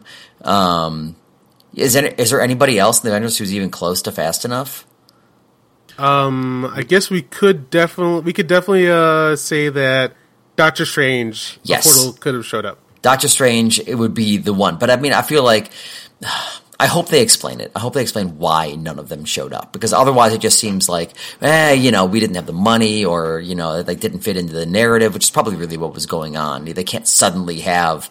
You know, Doctor Strange teleporting in, or, or Thor coming in and knocking fingers around. It, it True, is. true. It is always like I, I think the magic in Marvel right now is like when you have like the lead characters come in, like y- you know that that was fun in Thor Ragnarok where he just hangs out with Doctor Strange for like fifteen minutes. Yeah. And I, I, I don't think that'll ever get whole, old, but obviously you can't do that trick so many times uh, because there are contracts to negotiate and A- A- A-listers want their money and they're not super cheap or whatnot. Um, as much as as fun it was would be to have like Thor. Uh, or I'm trying to think, or, or Hulk uh, c- come in and say, "Well, what's with this giant guy who came out of the middle of the planet?" Yeah, totally. I would say also like um uh so they, they lost a lot of their heavy hitters so that they wouldn't have the surveillance access probably to the surveillance that would let them know where these earthquakes are coming from when it does start going down. Like Doctor Strange could probably find you know oh my god there's an earthquake and you know do his research, but uh, he I, I'm I'm not sure if he has like a satellite network like Tony once had. right. So we, we, we, could, we could do a little this and that, and it was closed up fast enough so that by the time it was over, eventually, you know, once the movie's done, we, maybe the Avengers were there and probably on site, and Shield is doing their thing. So it's it's explainable. It's explainable, Mm-hmm. and uh, all right, I'll I'll I'll I'll concede that. Um, a critique I will say is, I, I do kind of have is um, like they gotta stop doing mo- uh, CGI monster spam. Oh Uh, God, yeah. The Once uh, again, we've done a uh, Cloverfield type design monster. Woof. the the deviants were just terrible designs and uh, they, they were just like they were not great it was kind of fun to see them get smacked around but yeah they were just like i'm a tentacle spam." monster spam and i'm just gonna fill it up the screen and blah, blah, blah, blah, blah." Yeah, it's like they, they And, look um, they look like the art from a Magic the Gathering card. Man, I, I'm not sure if I give him that much credit. Like, not enough colors and No. whatnot. About yeah, No, there's a specific. I wish I could remember what they're called right now, but um, Oh. there's a specific monster in Magic the Gathering that look just like these things. oh, Eldrazi. They look like an Eldrazi. cool, Yeah. nerd. Hey, you're a, you're you are. Cool. I'm gonna. Yeah, I can. I'll send you some pictures of some of these. I see things. it. But I mean, do they not? They do. They straight up do. Yeah. Like, so what I think, um, what I think hap- is starting to happen there is that um, all franchises are getting sick of um, making awesome bad guys and then them being so awesome that they can't put them away ever again. Uh. like you know, they make uh, Loki awesome. Now Loki has to have his own TV series, and like the only character they think that happened that was cool in the Star Wars sequels was Kylo Ren, and you're like, oh, we want more Kylo Ren. Like every time they make too cool of a bad guy, you can't just put that guy down.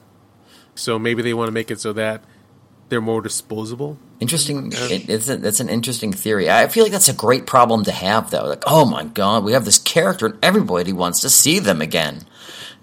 they want to spend all this money and all their time on this character. Yeah, um, but I guess maybe they are more interested in the heroes, right? That they these are the things they really want to push, not necessarily the the villains. And a lot of the time, that can be narratively an issue when a villain becomes so popular they have to start doing um, turns, like with Loki, where he started kind of, kind of starts becoming a good guy. Um, Let's see. A, a, a uh, critique I've heard about this is too many people in the cast, but I, I think I have a, a different um, take on that, which is that in this cast where you, you what you, you what you're feeling is that this is the that they are Avengers, but what I'm seeing is like they're using one team of people to fill all the slots of what would be normally in a cast of different roles. So like instead of like this being like uh, a full cast of Avengers. Instead, this is a full cast of one team, but they're broken up into support villains, um, minor villains, and they can be kind of like mixed around based on like their life experiences. So it's not too many characters. We have as many characters as we usually get, but this time we're using the cast as all the roles that are usually mixed up in other stories. That makes sense? It's a little bit convoluted, but uh, I, I, I I don't- just want to add. I don't was follow. add- Okay, so like No, no, uh, I, I kind of no, normally- no. I think Isaac, go ahead. Yeah, I think I add your thing. I, I was just going to say, I, I think Kro, who is like the name of like the, the lead deviant, is now in the running for like the worst Marvel villain. Yes, Or wor- the worst Yes. MCU villain. That was a waste. I keep forgetting. Because I, I was wondering where he was going to go, and nowhere. He was a boss fight, so Angelina Jolie could have a boss fight. Ugh, ugh, that, that was so anticlimactic. Yep. Bad. I, I, wa- I was waiting for him to become like, uh, yeah, I, I thought what was going to happen is he's going to take down Angelina Jolie and go Super Saiyan and be like, I'll see you guys next movie. Well, yeah. And or, or I thought when he came in and hit Rob Stark, I thought that he was going to suddenly be fighting him, and they'd kind of team up a little bit or something like that. Um, but the way they went was like the the most boring way they could have gone, in my opinion. So, So, you I'm want to try glad to to dis- hear. Oh, sorry, Isaac. Oh, sorry. Uh, so I'm, I'm glad you're in agreement. But uh, is- what were you going to say, Matt? Oh, I was going to say, uh, uh, Keith, you want to take another go with just explaining what you're trying to say before? Yeah, yeah, really quickly, like it's like uh so normally you'd have like four heroes and then like the villain and that villain's henchmen are elsewhere and they um they come into the same situation uh place and then they interact and fight. This time we have one team and within that team we have a planted villain and a planted henchman. so Ah, yeah. instead of it being like too many characters, what we're seeing is the same amount of characters we usually get, but it's all in the same team. I see. And we're using those people for the roles of like what usually appears in a story. Right. That and makes sense. yeah. I, I, I could sort of agree with that, but uh, oh, there we go. Here's another little bit of a criticism I have. I, I was n- not a huge fan of the Ikaris heel turn because, like, I, I feel like if you're introducing a team, you want people to like them. You want to like really sell the team. So I think having them, having someone betray them, kind of like that's what you do in the second movie. That's when you like want to pull on the heartstrings. But I, think uh, like in a first movie, you want them to be unified. And honestly. Ikaris was not great as a hero, and he was even worse as a villain.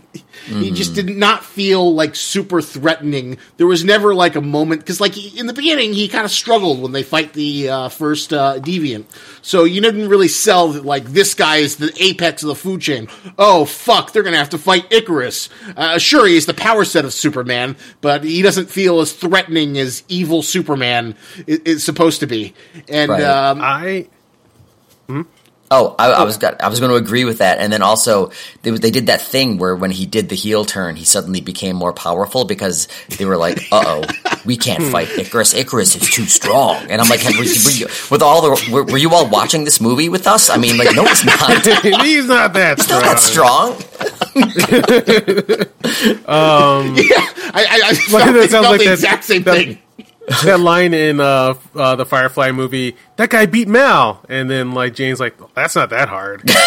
so, it's, but okay, so um, I was suckered. Um, the the people I saw with my buddies Jim and Jason, they're like, no, no, we knew that guy was gonna be the bad guy when we first saw him, and I was like, oh, because like I actually did think like he was going to be like in the running for the leader of the Avengers. I thought they were going. to That's where they're going to go with it. Like have their own little Superman, powered down Superman character, and then eventually give him a new costume. And then once the characters start mixing up and we get our newest final showdown, I thought he was going to be the leader. So when his heel turn happened, I was like, oh shit, all right, cool. Yeah, And I didn't see it coming. I- I, didn't see it coming. Thank you. Yeah. And so, and also in like the contained story that I was happy to bring myself to, it felt great. Uh, I like the, I like the, because I, I really did buy into enough time passing and being together for long enough, and him falling in love with uh, what sounded like she said. Everybody says it sounds like she said sassy Sersi? when she first yeah Sersi but like when she first showed up on the ship she's like sassy i'm like sassy Huh? okay anyway Sersi but like yeah they when they got together i did feel that love i and i really enjoyed it and then like over enough period of time them was um parting ways. But like when they saw each other again like i i felt that. It felt cool that you know like enough time passes. They change they they spread apart but they still hold love for each other. And then uh the final showdown of like uh that thing that I keep bringing up where like you know these bad guys, quote unquote, have been around for billions of years. Maybe they do know something, and it is a legit question. Like for Ikaris, like their job really does bring around billions of more people and billions more people who get to live, love, and dream. And to stop that is dangerous on a bigger scale. So I I, I, understood. I could just sympathize with his um, call there, where he's like, "Yeah, but if we don't, like, if someone had stopped us a long time ago, we wouldn't have Earth and all the joy that's come from that. So, who are we to say when this cycle should stop?" And Right. then for him, that cycle stopped when he was like, "I can't." Take down this person that I've loved for thousands of years, and I like that. I I think that when the celestial guy was coming out, she should have turned him into like space butterflies or something, and then reconstituted him in space. That's not a bad idea. Because like Right? uh, when you when you say it like that, it sounds like a great arc on paper, and there are many things that like are good on paper, but um, in execution they lack, like a cowboy, uh, like a live action Cowboy Bebop remake. That's actually a really good point because I kind of imagine, like, let's say she does that. She brings, she like gets him out of the volcano in the form of steam, and then he reforms outside, and he's just kind of standing there, like, oh, oh, I guess I can keep doing my job and to hurry, buddy. okay, yeah, all right, see, see, see ya. it would be very awkward. yeah, Ikaris, and then like Arishem appears in the sky behind him, and they, they, kind of look at you like, "Oh shit, I thought of that." I, I will say I I love that scene in the end where they're, they're like, "Yeah, yeah, we did the great thing. Um, you know, we, we don't really talk to Arshin. We don't even know if he's around." And then he just appears in the sky and like a Oh, monstrous hell figure. yeah. It's like, yeah, yeah, Yes. fuck you, bitches. Do you you don't eh, deal with the cosmic order? You stupid little robot puppets. Yeah, listen here, you little shit. I'm gonna tell you how the universe works. Ooh, mmm, you're dumb, and I'm big, not dumb. Um, yeah, yeah, that was incredible. I, I love it when things that are like, you know, I don't know. It, I, I love sort of imagining how something that is planet sized would look in the sky. As it's coming towards a, you ever see those videos of like, hey, if we were like a moon of of, of frickin' Saturn, this is what it would look like. You know, Yes. stuff like that. It's it's just mind boggling. And how eventually the galaxy of Andromeda will fill up our sky. Ooh, I think I have. Yeah, we're they're crashing into us eventually down the run, down the line, and if there's enough people around that far enough in the future, you'll see a gigantic galaxy in the sky. Oh, it's so cool. Which I'm not sure if the Earth will still be around, but yeah, Wow, if there's a if there's a good video of that, which I'm assuming you've probably seen it on YouTube, you should uh, put it in the show notes. I shall, I shall. Nice. and there is. Um, so so yeah, as for, for me, as far there's there were some individual performances that I that I really really liked. Um, uh, Kumail Nanjiani was just so freaking good. Um, He, he, he was a lot of fun. I loved his valet assistant. Uh, Oh my I- Yes, God. very much. He was he was a he was a sh- uh, Harish Patel is this guy's name. Um, he was amazing. He was he was he was he was he brought a lot of heart to this movie. I felt. Agreed, fully. Um, I guess like uh, um, the uh, a thing that gives that I did give a side eye to was uh, him saying, ah, "I'm just not going to be in the finale, guys," and just you know exit stage right. Like, oh, that that was kind of strange that he just, they, they just had him duck out. Oh, I also want to know what was the point of his little whole like body transformation? Like, uh, you know, Phastos did not need to get super hyped, and his powers is he just shoots things from his finger. So, he, and all you see are his shoulders. So, what was the whole point of uh, Kumail Nanjiani having his uh, male body transformation that was like? So- oh, I, I I saw a video that um, suspects that um, the Marvel Machine has a way of uh, hopefully safely beefing you up in a short amount of time. And if you're in that machine, you can say, "I'd like to be beefy, please." and yeah, he get to have a, an Adonis body for a while because like he, like the video showed like how yeah, just before they're in Marvel, this is what you know like Chris Evans looked like. And this is what he looks like in the movie series. And this is what he looks like now. And his body goes way back to normal fast. Yeah. So, yeah, they got something going on there. and I guess Like, Kumail you is know- like, if I'm going to do this, I'm going to like take advantage of it. Yeah, Yep. he's got a great video that was too. like one of the where he's just saying like, you know, guys, you're just being lazy. Anybody can do this. Look, all you need is a trainer to work with you around the clock for six months. This incredibly expensive food, and he just kind of goes down this list that like almost nobody could do. Uh, like, oh, you got to spend seven days a week doing this for like your entire life. But come on, it's easy. Anybody can do this. he made a joke about that. Yeah, he was joking about it being because people Nice. people being like this is like holding him up as some sort of like see if he can do it you can do it. He's gonna be like that's ridiculous. I have these absurd Mm-hmm. resources that like so few people have. It's like no, you can't. Don't compare yourself to this. It's, you're not being fair to yourself. Is what he was saying, which I thought was really cool. I'm looking forward to the uh I want I, the the story that explains like what happened like like I feel like so, something had to have happened where he just couldn't fit in his schedule and he had to leave like I remember there's a show called Kamen Rider Dragon Knight and uh, a, a gal wants to know she was in it and like this scene does happen where she goes hey guys, everything's just too weird for me. Going, I gotta get out of here now, and she left. And then like her real life reason was like, she was like, yeah, they're not really using me in the show, so I just asked them to write me out. So like, there's there's no good reason for him to have been written out like that. So there has to be like a like he has another project or I don't know. Like, anybody heard anything? It's uh why that happened? Because that was out of nowhere. I, I don't. I haven't heard anything through the grapevine. Like, and I, I don't think Kumail Nanjiani, considering how much of a famous geek he is, that like he'd be like, yeah, I, I got this other thing that's a little more important to me than being, uh, you know, Yeah. Marvel movie. The freaking MCU, yeah, not much, not much. yeah, it. I, I still I wonder what what could have happened where you're not in the final freaking showdown all of a sudden. That was yeah, that was that was the weirdest part of the movie. Maybe me. they were like they wanted to increase the tension because you know Ikaris, uh, like you know who are the evil Eternals? The one who is illusions that can't actually affect anything. So all she's good for is subterfuge.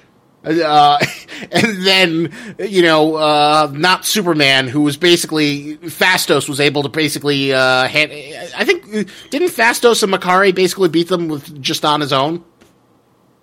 Yeah, yeah, they they pretty much handled them. Yeah, they they got him. I mean, Phastos like really like he he upped his game considerably. You kind of I saw him as like, oh, he's just sort of like the helpless engineer. He's like, nah, dude, let me show you something. Nope.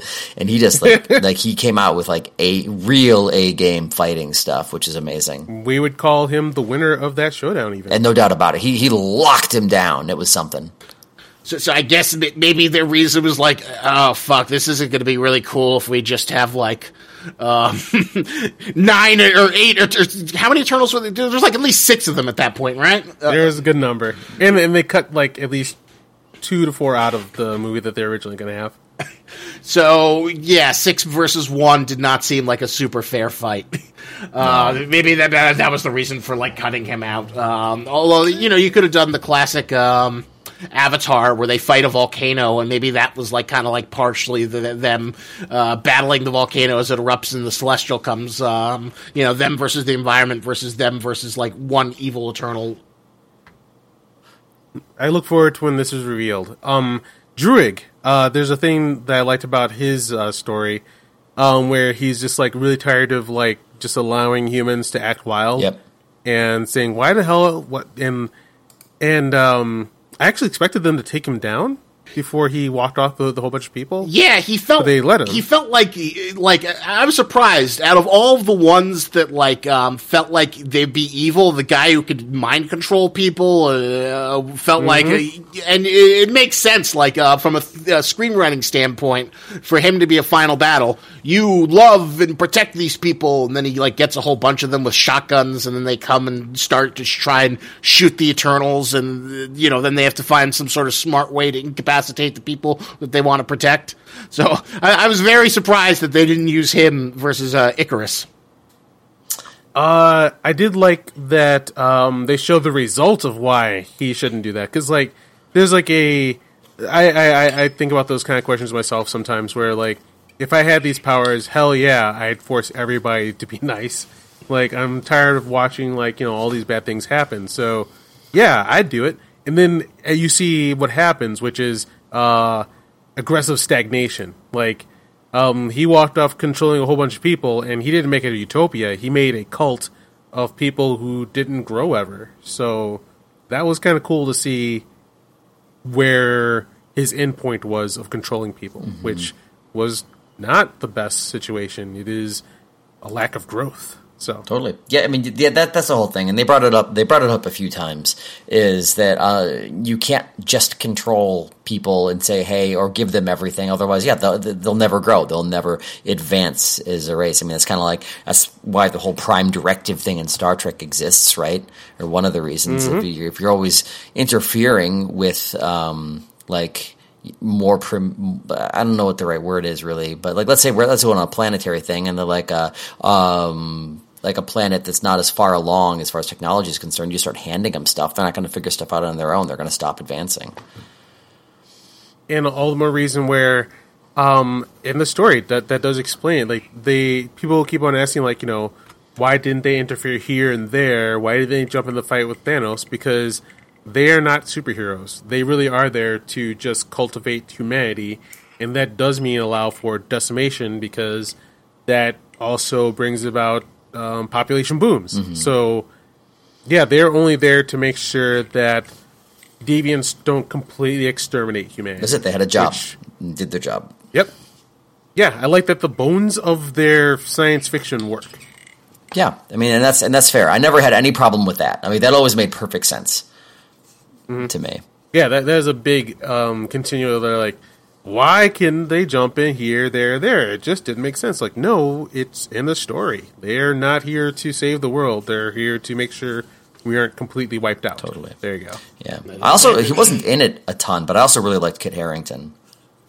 Oh, yes. I, I thought that was kind of like a fucked up thing that they did to have like, um, you know, the lead, and then she has the two Game of Thrones Stark boys, uh, you know, both kind of like inadvertently fighting over her. Right, and her name is Um, Sersi. Like, whoa. I didn't notice that. Okay, so um do you guys know anything about the Black Knight? No, very- I know, I know nothing. Very, very little. You guys know that that's what you know that's who he is though? Yeah. Yep. Okay. Yeah, I'll, I'll also say I know Jack Mackerel about him, but I just knew that he's the Black Knight, and um, throughout time, I've only seen the Black Knight appear in background pictures of bigger stories, and I've never seen him matter ever, which is um, kind of cool because like that's where the Avengers were once for me. There's Iron Man, Thor, Captain America. And like they're always background characters in bigger stories where you're like, yeah, these guys are cool once, and uh, now they're the biggest, and now they're doing it again with lots of like lesser knowners. Like we're getting the Black Knight stepping out, Moon Knight stepping up, Blade, Blade is coming back. So I do like that they are digging in their toy chest again for the unplayed with toys. So. That's fantastic. I think it's yeah. Um, I'm totally into that. I don't. I really only know Black Knight because I thought the character design is pretty cool, and I've seen it floating around like as a toy and whatnot. Um, do you guys know like uh when they're they're having that their like their supper thing, uh the spit beer? You know you know that's a real thing. I I would imagine that that, that that felt like it was very authentically researched. Uh, that was like a uh, kind of local custom. Although, uh, what Yeah. what's the name of the Korean guy who was Gilgamesh? I felt bad for him that he, you know, he, he gets to get thrown under the bus and doesn't get to like hang around with all the Eternals. I was sad to see them killed off because I know he's like I've seen him in uh, pop up in various Korean cinema. So I, I guess I was also sad to like you're introduced. Uh, you know, you should on this if you're introducing a big superhero team, you shouldn't kill off. How many died? Uh, three. Yeah, we lost three Eternals in this movie. Cool. Yeah, we, Uh, Gilgamesh. Oh yeah, yeah, yeah. Ajax and Ikaris, all folded. um. uh, yeah, I don't know. Like, I, I, there's a lot of characters, and we need some sacrifices, and I think he went out pretty well, if I remember right. Well, he was defending like Angelina Jolie. I, I was amazed though that they got her for like what's pretty much a very like kind of minor supporting character. I I have a feeling like there's something that's it, it feels like that uh the MCU is now the in club and is a uh, a job that keeps you well paid, which is what I felt. They're like Angelina Jolie, like, um, like uh, the guy who plays Falcon said that the age of the celebrity is over. Yep. And now it's about franchises, and Angelina Jolie knows this, Yep. and she's like, "Fuck it, yeah, put me in the MCU so like my star stays bright, and therefore it can keep getting her roles." That's what I saw. Hmm. He was like, "Yeah, whatever. So, um, make me look awesome. I'll show up and and do my thing." I'm sure there's someone Keep there who's like trying to figure out some way to get her in the same room with Julia Louis-Dreyfus, who's like now doing cameos in the MCU. I assume she's going to be like a big central figure in the Dark Avengers, or she, she's being built up as a, as a figure, uh, as like the Nick Fury for like the evil Avengers. Uh, Oh, totally. Yeah. But Yeah. she, I guess she's also an example of like a big name actress uh, who's like a big signature thing, doing kind of like what's a really kind of like a very minor, almost cam. Well, Angelina Jolie's supporting; she's not a cameo, but uh, you know, a, a lesser role than you'd expect for someone of their stature. But yeah, exactly. I think I think now this is it's the cool kids club. Now, if you, there's Mhm. no shame in being in superhero movies now, there's like almost there's basically Well, zero stigma. Marvel. It's a good thing. This is yeah, and and it's continu- like you're saying, it's, it's continual work. So why the hell not? Like it's not surprising anymore. Well, it just reminds me of poor Vin Diesel, who, well, technically he is in the MCU already. Uh, just uh, the most thankless job of the MCU. Uh, but like, you know, he, he did that. You know, I am Groot. But the, the the the bloodshot role he had was like, I'm gonna do my own superhero, and uh, just uh, and, uh, I, Bloodshot. Oh my god, I, I that was beautifully hilarious to me. Like, uh, yeah, that that Bloodshot gets his own comic book movie is um like Bloodshot was like five cent bin comic Yes. uh, back in my day. Yes, it is. And is. like what? It's kind of like you go to What the heck half price books and get some cheap comics. It's all Bloodshot. it's Bloodshot and Savage Dragon. That's all you're going to find there. A wasteland of old image Bloodshot. comics. Yeah, that was that was cute. But also, um, other thing I'm liking is um, that this was such a unique, weird story. Like MCU allows for within it almost whatever you want now. Like for me, like I missed the era of the '80s where you'd have a movie where a guy finds a thing in the um freaking uh what do you call that the, the, the junk yard? Yeah he finds he, finds the thing in the junkyard and he takes it to school and it turns the school into a interdimensional time battleground where there's M16s versus T-Rexes which this did happen. It's called My Science Project. It's fantastic. And like yeah just bursts of like weird creativity happening, and now we can get this in the MCU. You can now have our Star Wars anytime we want to. Now we can have vampire fiction, and now we can have immortal automaton fiction. And yeah, uh, outside the MCU, which I don't know, it's kind of unfortunate, but thanks to that we now have the platform the MCU, we can now have weird, wild stories wherever we want in any kind of like genre. So. Yeah, I love that about Eternals. Yeah, it's um, yeah, you're right because this is this is very much more like this is very sci-fi esque, right? You know, this is this is this is space stuff. It's all primarily on Earth, but it's space stuff because that's what it's talking. And I did find that like the explanation of the Eternals and the Celestials or whatever they're called, I thought that was really cool. I thought it was really well done. I found that I found that very compelling.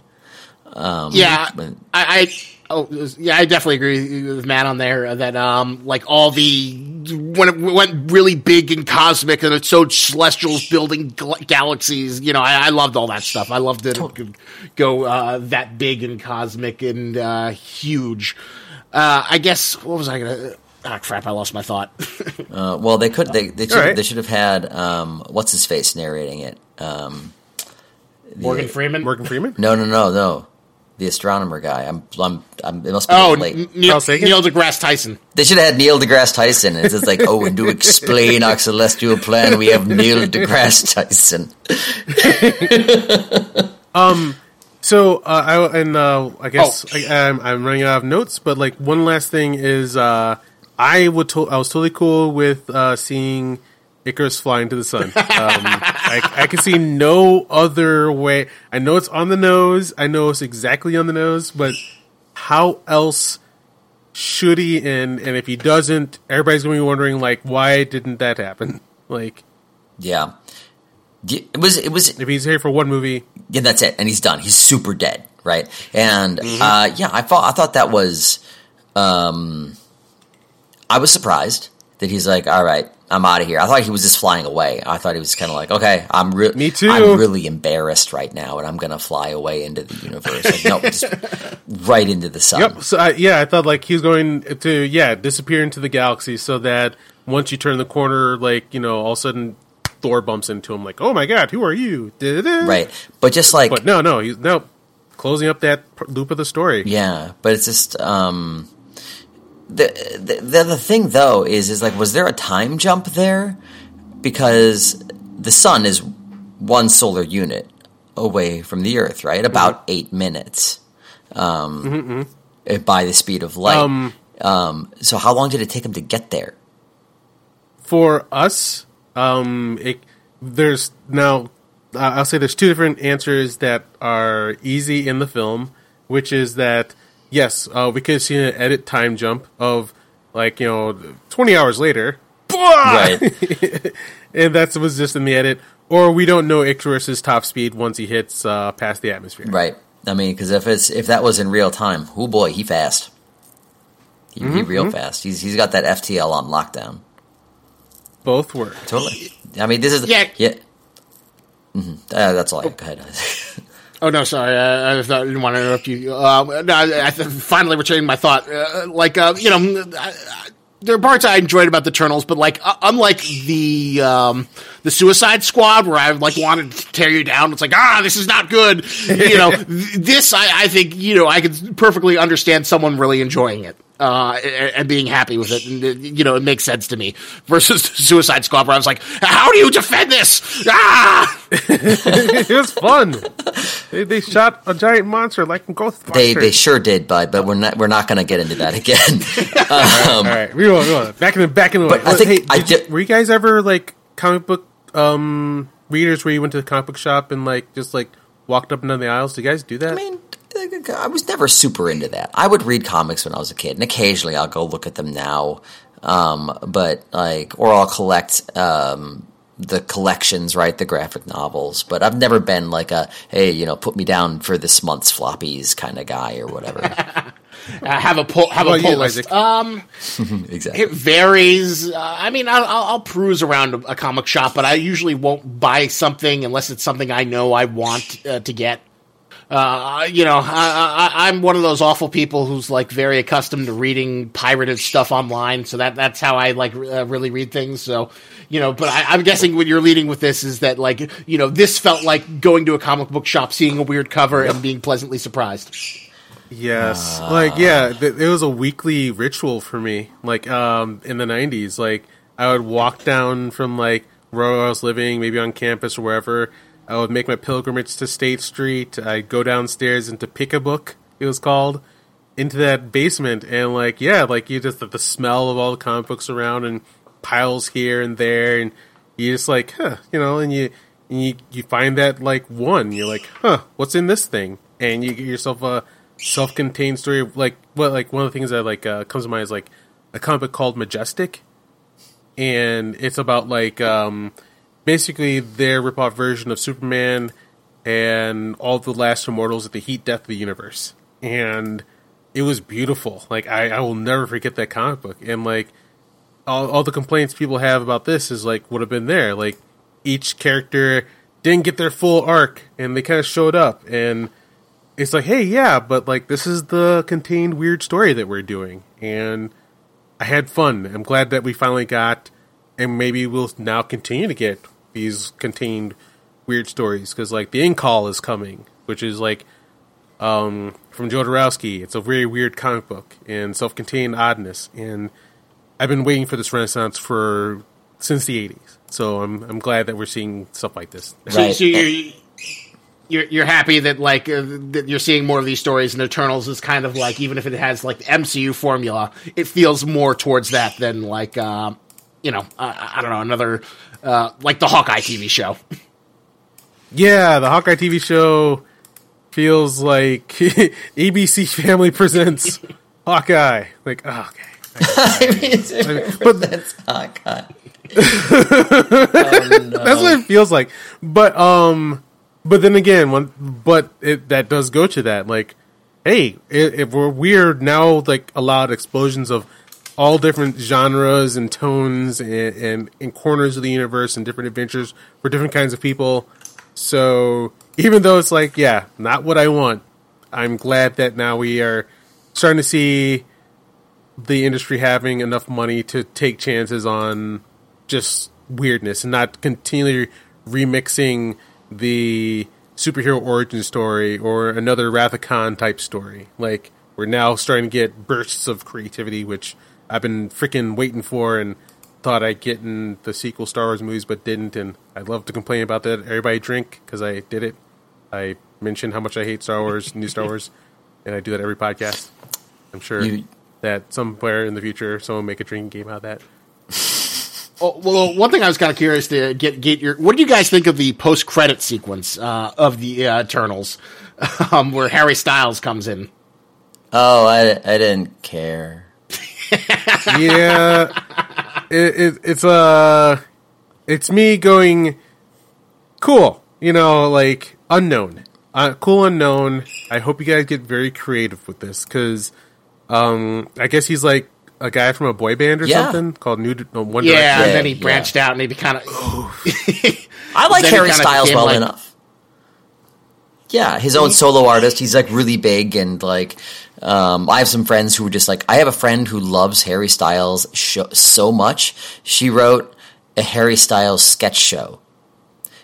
It's just a bunch of sketches about Harry Styles. It was really good. She did a great job, but she loves Harry Styles, and like I've I've watched some of his videos and listened to some of his music. He's a charming dude. I think he's pretty talented. So like, looking forward to see what his character is, but I have no idea who that character is. I wasn't. I didn't even recognize him at first. brother of Thanos. Brother How Thanos. I hated that that sequence so much. I hated the stupid Patton Oswalt dwarf thing. I hated. I, I also really didn't like. How is he the brother of Thanos if he's an Eternal? He's wearing the Eternals costume. He, he looks like he's an Eternal, and, and Thanos is a uh, Thanos the Mad Titan. He's like uh, he, there's like this race of purple people who are Titans. So I, I don't know. It, it, it sort of like made me have that like you know angry nerd rage where it's like this doesn't make sense this is mutually incompatible you have not justified this enough for me Agreed. I fully agree. Yeah, and- oh my God, And- but I do think they care enough. They do care enough that they're going to make it make sense. Right, sense. but what was going on with the leprechaun, the Patton Oswalt leprechaun? What was happening there? Like it wasn't good. It didn't. I'm sorry. It didn't look good. It should look good. They have all the money.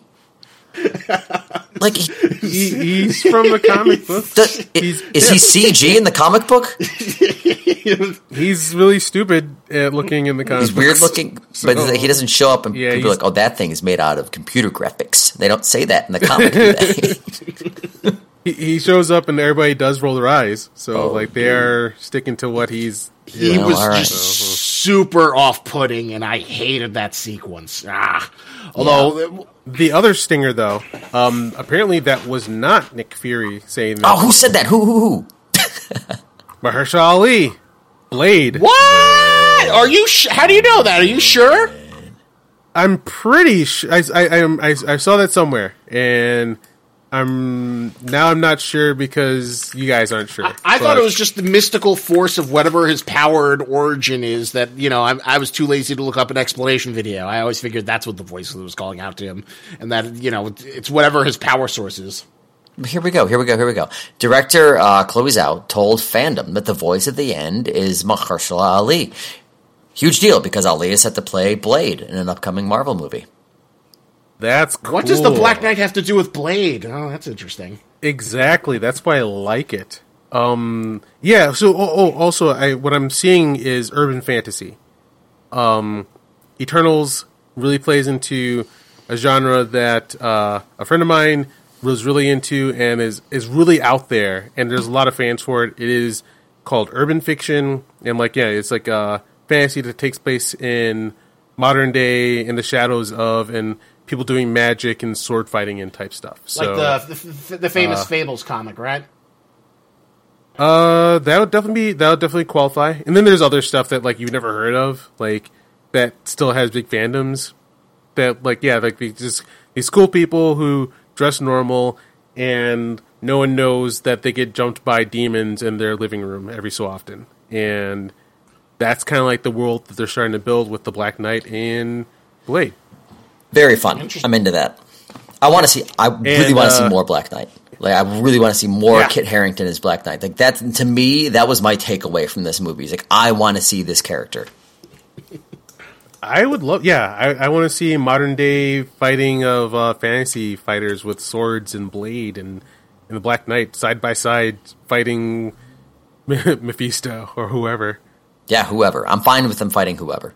Honestly, yeah. Especially if it's freaking Blade. Come on, yeah.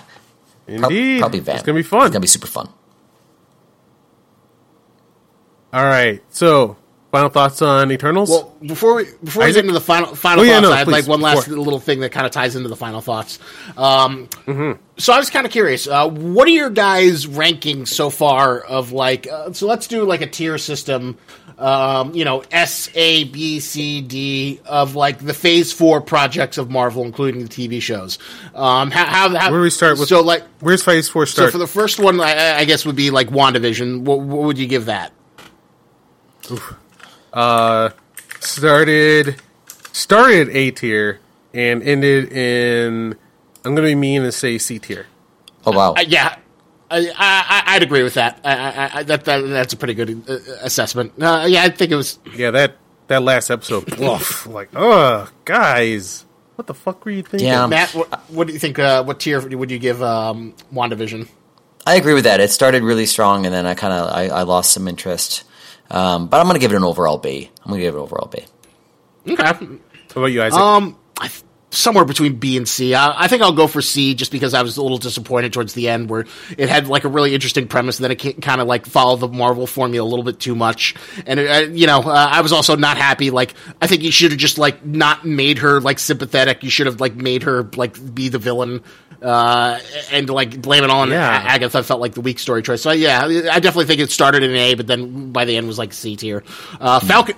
in sh- in, in shitty sidelining, like uh, the woman who's going to become a Marvel, they they they made her into a superhero and they put her in a bedroom with boner guy, and you're like, what the shit, guy? you a- like like like when they when Quicksilver showed up, they made a fool out of me because I jumped up, I screamed, I ran around my living room, I text some friends, and they're like, boner. Like, I will punch whoever did that in the stomach and watch them sink to the ground and tell them never do that ever The again. smart, the, So, the smartest casting thing with the worst payoff. So, all right, Falcon and Winter Soldier. Falcon Winter Soldier for me started in B tier, ended in C minus. um, they spun wheels a lot, uh, and there's a, a weird racial element on this where uh, there's like an article that it says like uh, Sam can't fight, and it's a weird thing that Disney has been doing with black male characters that aren't sectioned off in their own universe, where they don't let them win fights outright. So, um, anytime he was fighting a white person or a white guy, if you saw clearly, he could never win the fight on his own, which really gets under my skin. is a little too weird, and and then like yeah, they kind of wanted to be patted on the back that they let him be Captain America, and you're like, yeah, but uh, so what did he end up doing? He he tried to befriend a girl who's a mass murderer. Guys, what are you doing in this? He gave a really good, Like, I really wanted good this speech. Give that great speech. If you give a really, You've got to do better, like, guys. Better. you here's a complicated situation of uh, global geopolitics. Uh, do better. You're not doing Yeah. right. You need to solve Israel Palestine. Just, just work on it harder. Just, Show just come work. on, Nike that shit. Um, I'm yeah. a C minus. Yeah, I, I 100% agree. C minus. Uh, I think there was some poignant stuff. Like I think the stuff with Isaiah Bradley was uh, really good, but it had a weak villain and a lot of wheel spinning. Uh, and you know the action wasn't quite as good as like the um, you know the Captain America uh, Civil War and um, what was the other one? Uh, That was interesting how you said that. Isaiah. isn't isn't it, didn't isn't it Isaiah Bradley? Um, I- that's what. You said ECIA. I thought I th- said Isaiah. Oh. Uh, Anyway, Yeah. yeah, that- that- I thought that was interesting. I liked it. Uh, I liked the the the. Anyway, I liked how you said it. Anyway. So, so, but uh, like, uh, and you know, I hated the villain. I thought, you know, they they've spent way too much time trying to like uh, make us like her, and she wasn't. She wasn't like smart or charismatic to, uh, you know, be really intimidating. She was just mm, did not pull the strength she needed to. So yeah, I agree. C minus. Uh, all right. yeah, they spammed because of how she looks. Don't you just like her though? Like, God, no. You're, you're supposed to Still a building like her. full of people. Look, you're supposed to. You, you're supposed to be on her side. She's supposed to be really sympathetic. right. She's so pretty though. Like, guys, no. All right. So Loki, what tier would you put that in? Started uh with the potential of A minus tier. Ended uh C tier again. um so I I thought like it, felt like they were going to do lot. I thought we were going to have like Doctor Who level of like new world building and adventures and whatnot. But then they they uh, fell too much into he's not Loki anymore. It's Tom Hiddleston. we like Tom Hiddleston. And then weird emasculating of him and then powering him down and a full episode of him getting kicked in the nuts so that the writer could put her own uh, self insert kind of character in there who's like the cooler Loki who does all the things and is it like it's called Loki, but um, Sylvie's the one who does everything in the show. And then also they did that weird thing like we were talking about earlier. They had to make it so they belittle the achievements of like the massive MCU that we've all loved, and that's why we're here in the first place. But they're like, ha ha ha, the Infinity Stones are trinkets, and everything they did is because our show says it was just destined. And it's just like, ugh, guys. And then their king uh, isn't just eating apples and acting odd, and just like, guys, like, I, I like what you guys started to do here, and there's so much potential, but yeah, you guys just kind of made me watch a full episode of him literally getting kicked in the nuts. and uh, no, Th- thank th- you. that's a good assessment, uh, Matt. Well, I was going to give it an A. Uh, but, I mean, honestly, here's the thing is that, yes, all of those things happened. And I think it did suffer from that very classic thing where a bad guy becomes a good guy and is suddenly depowered. Um, but that said, oh, gosh, I don't know. I feel I feel bad for saying this, but I just enjoyed the damn thing. You know, like despite all Okay. those problems. And I thought that the end, the setup was interesting, and uh, I feel like it can go a, a lot more directions. And I felt like near the end, like Loki was kind of showing his power. And yeah, I, I do agree. Like it was obnoxious that he, you know, wasn't as powerful as he was in the future. But the, the you know, a lot of that was kind of explained. I think one of the big things that makes a bad guy so powerful is they don't have limits, right? They they don't put a governor on what they're doing.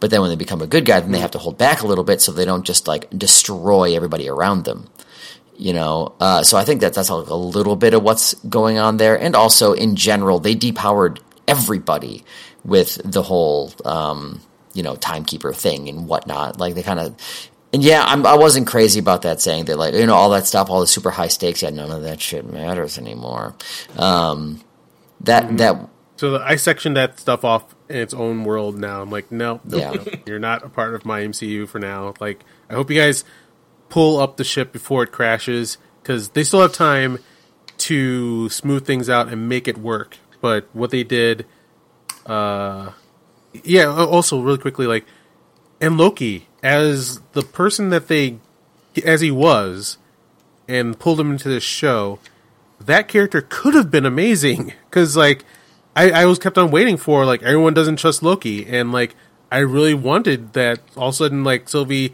sees a blade explode from her chest and he's like I'm I, I'm a bad guy. I totally ripped the guy's eyeball out. This is the guy everybody's been talking to.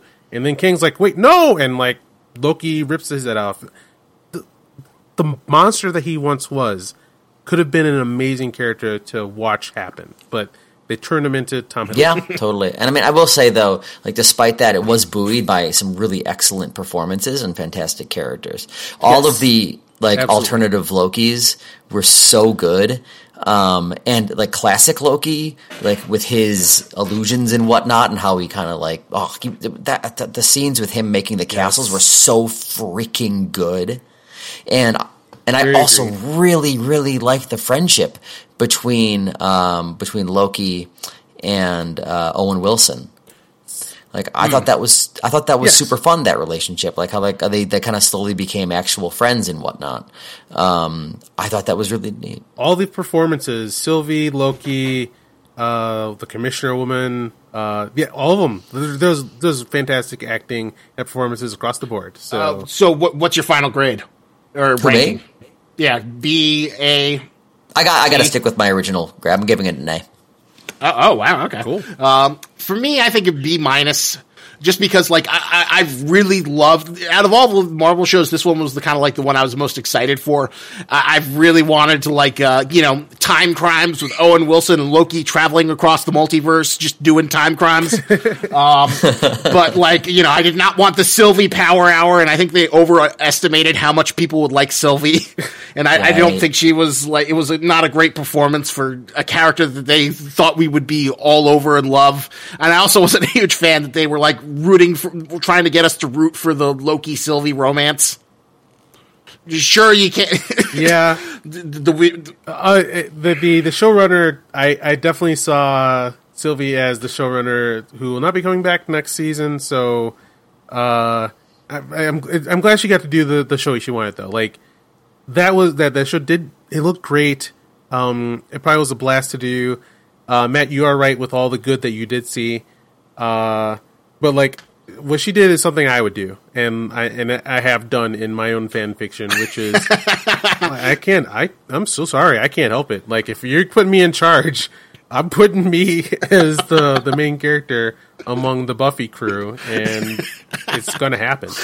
And I know that it's not good to do it, and I just I, just, I understand where it comes from, and I wouldn't stop myself.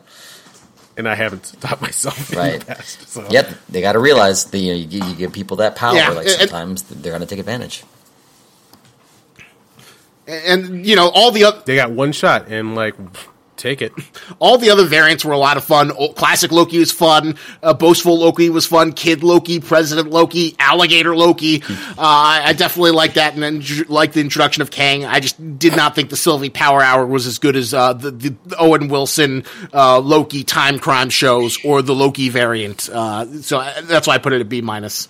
And now we move as we move on to the big Totally. Uh, finale. Uh, um, Black uh, Widow. What would you rank that?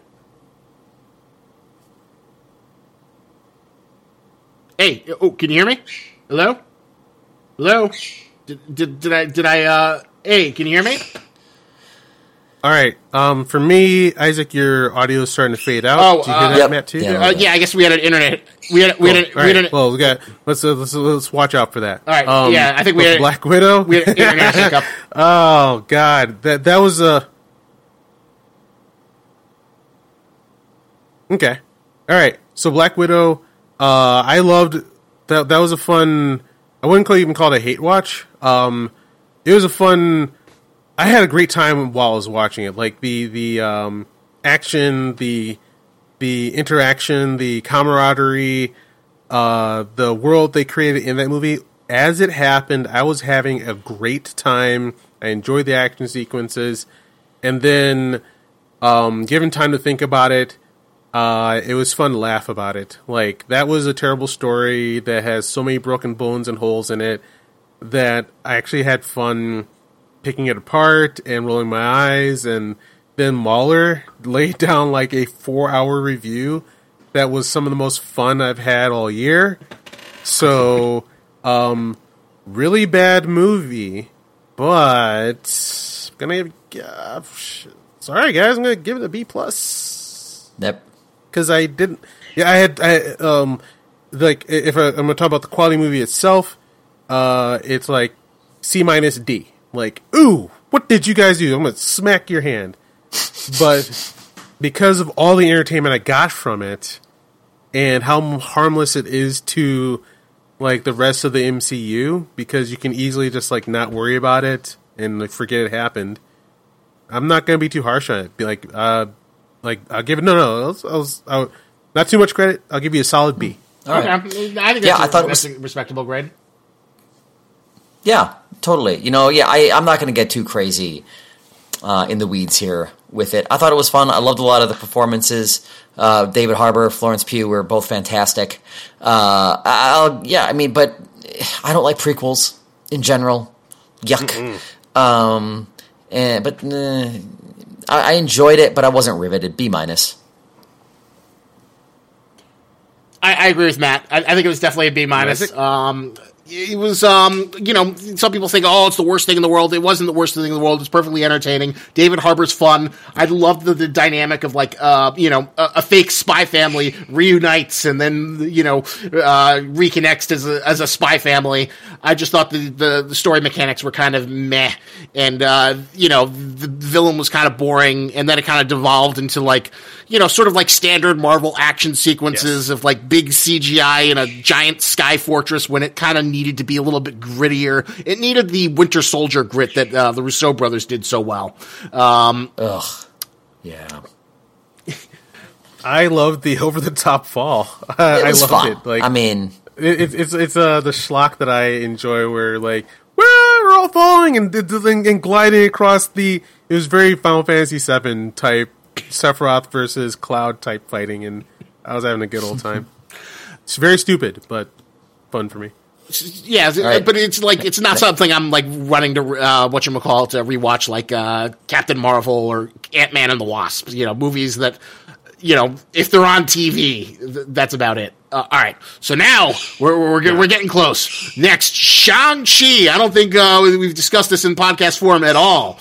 What do you rank Shang Chi?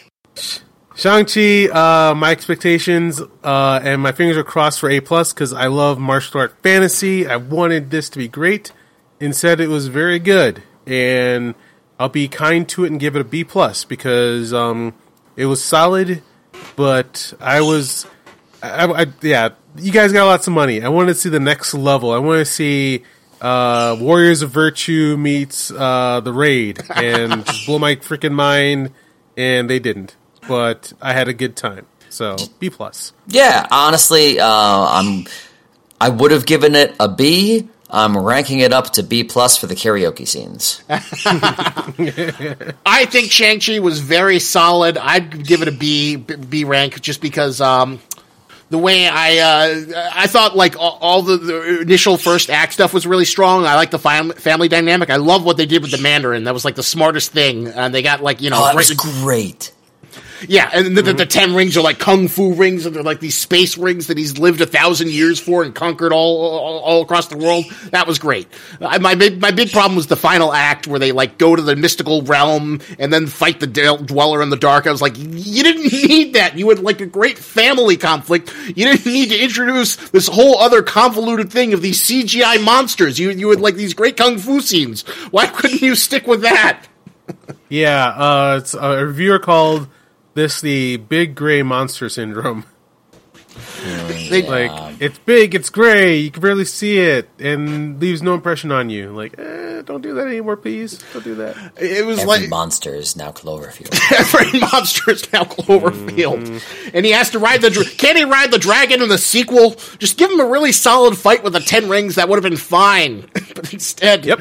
it was just like so needlessly convoluted, and it was just like ah, come on. Yes.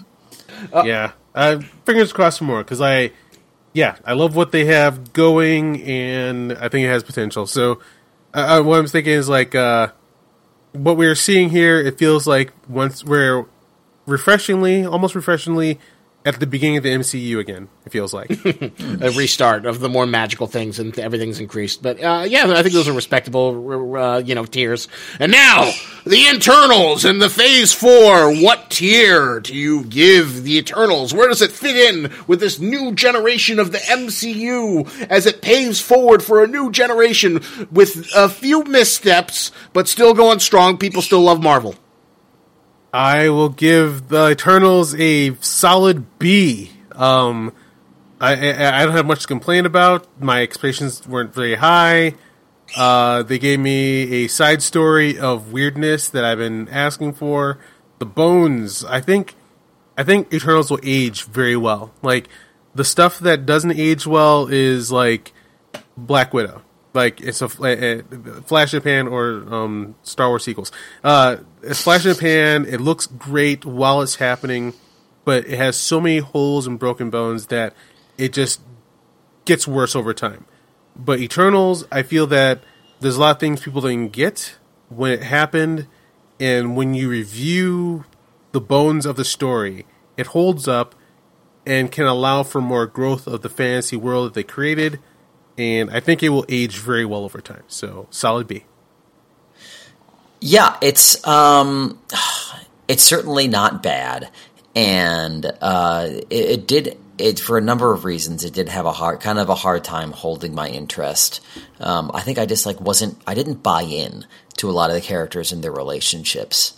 Honestly, with each Mhm. other. Every once in a while, I did, you know. But I think it's kind of telling that for me, one of my favorite characters was um, the valet you know, uh, by a significant margin, uh, and and and Kit Harington, who had a very small role. So uh, I think that it had some, you know, relatively big flaws as far as that was concerned. However, in general, obviously, it's still an enjoyable movie, and I thought it was trying to do some really neat stuff. I loved a lot of the big action set pieces and like the giant, you know, planet-sized monsters showing up was really, really freaking amazing. And a lot of the powers I thought were kind of done well. Um, hate the leprechaun, but uh, overall, uh, B minus. Cool. Isaac. So I think I, I'm going to go for C plus. Um, I think there's a lot of big swings, and you know the most messed up thing is that like um, Eternals is a better Ancient Aliens movie than Prometheus. Oh God! I, oh, oh damn! I, I was I was so disappointed by Prometheus. Oh God! I wanted to love that movie. Um, Covenant, though, man, I, there's a good case. This is a different conversation. There's a lot of things that can be said about Covenant as well. I, I guess you could make a case for it, uh, but I, I, I get you. I get you. I understand. Um, but you know, it, it's like some people are trying to. It's funny to see the critics savage it because this is the kind of thing that they're supposed to love. You know, it's a diverse cast uh, representation. I'm surprised that they, they chose this to bring the knives out. Um, but you know, it, it, it's still watchable. It's still enjoyable. I can have some complaints about the sort of lore about like um, not kind of like showing how the Eternals become the you know Burger King Kids Club or how the deaf Eternal becomes deaf. Uh, if that was like built into her, if she like you know lost her hearing and developed American Sign Language and that somehow transferred, uh, that, would have been cool. But you know, the, the, the, the, those are, I guess, what I saw the weaknesses and the lack of a strong uh, villain, and you know, the third villain reveal, uh, and you know, Ikaris not being like uh, that great of a villain, but it's still watchable. It still tried to do interesting things, uh, and you know, it's always nice to have uh, something that uh, try. And of course, I, I I love the cosmic stuff. I love the thing with Arishem, the Judgment. I, I loved all the when they show the galaxy spanning stuff. And I love that he came to the planet to say, "What you doing, Willis? Uh, Get over here! Get over here!" I like that there was consequences. It's like, eh, God will forget about it. No, God is here. It's like that Denzel Washington thing. You think you can do that to me? Yeah. Uh, but uh, so you know, I, I, still think it's watchable, but it, you know, it's, it's in the C tier. It's uh, uh, you know, not my favorite Marvel movie, but it's it's still enjoyable. Cool. All right. I think that will wrap us up then. Um, yeah, I, I agree with you guys. Like it, uh, I give the B because of like yeah the fantasy that I want. But yeah, this is not going to be on anyone's best movie of the year. But you know, it wasn't insulting. It, it didn't. It wasn't hateful. It was a good start for more cosmic Marvel. So I think we're in for a good future. All right, let's wrap this up. Isaac, where can we find more of your work on the internet? You can find me at Lobster Magnet, uh, the review channel. Uh, that's where I do my main stuff. Uh, I also started a recent thing. Uh, I saw this trend on YouTube that was driving me insane uh, of like talk to talk text to speech channels that just recap movies and they have like you know clickbait titles like uh, Independence Day, President flies plane and fights aliens to save humanity. So I started one of my own called Story Explained. There's two videos up there. Um, I, I hope you lazy mother mofos go find it for, for the stupid time I'm, I'm doing this. I'm trying to get in that that that that lazy money, but oh boy, it is not working so far. So uh, I guess go check out my real channel. You'll be linked in the show notes, man. All right, I uh, Matt, where can I find you more of your work on the internet? Yeah. Uh, soon. You can find me, uh, Doc Falconer, on uh, Instagram and Twitter, and I have yet to tweet, I think, this year.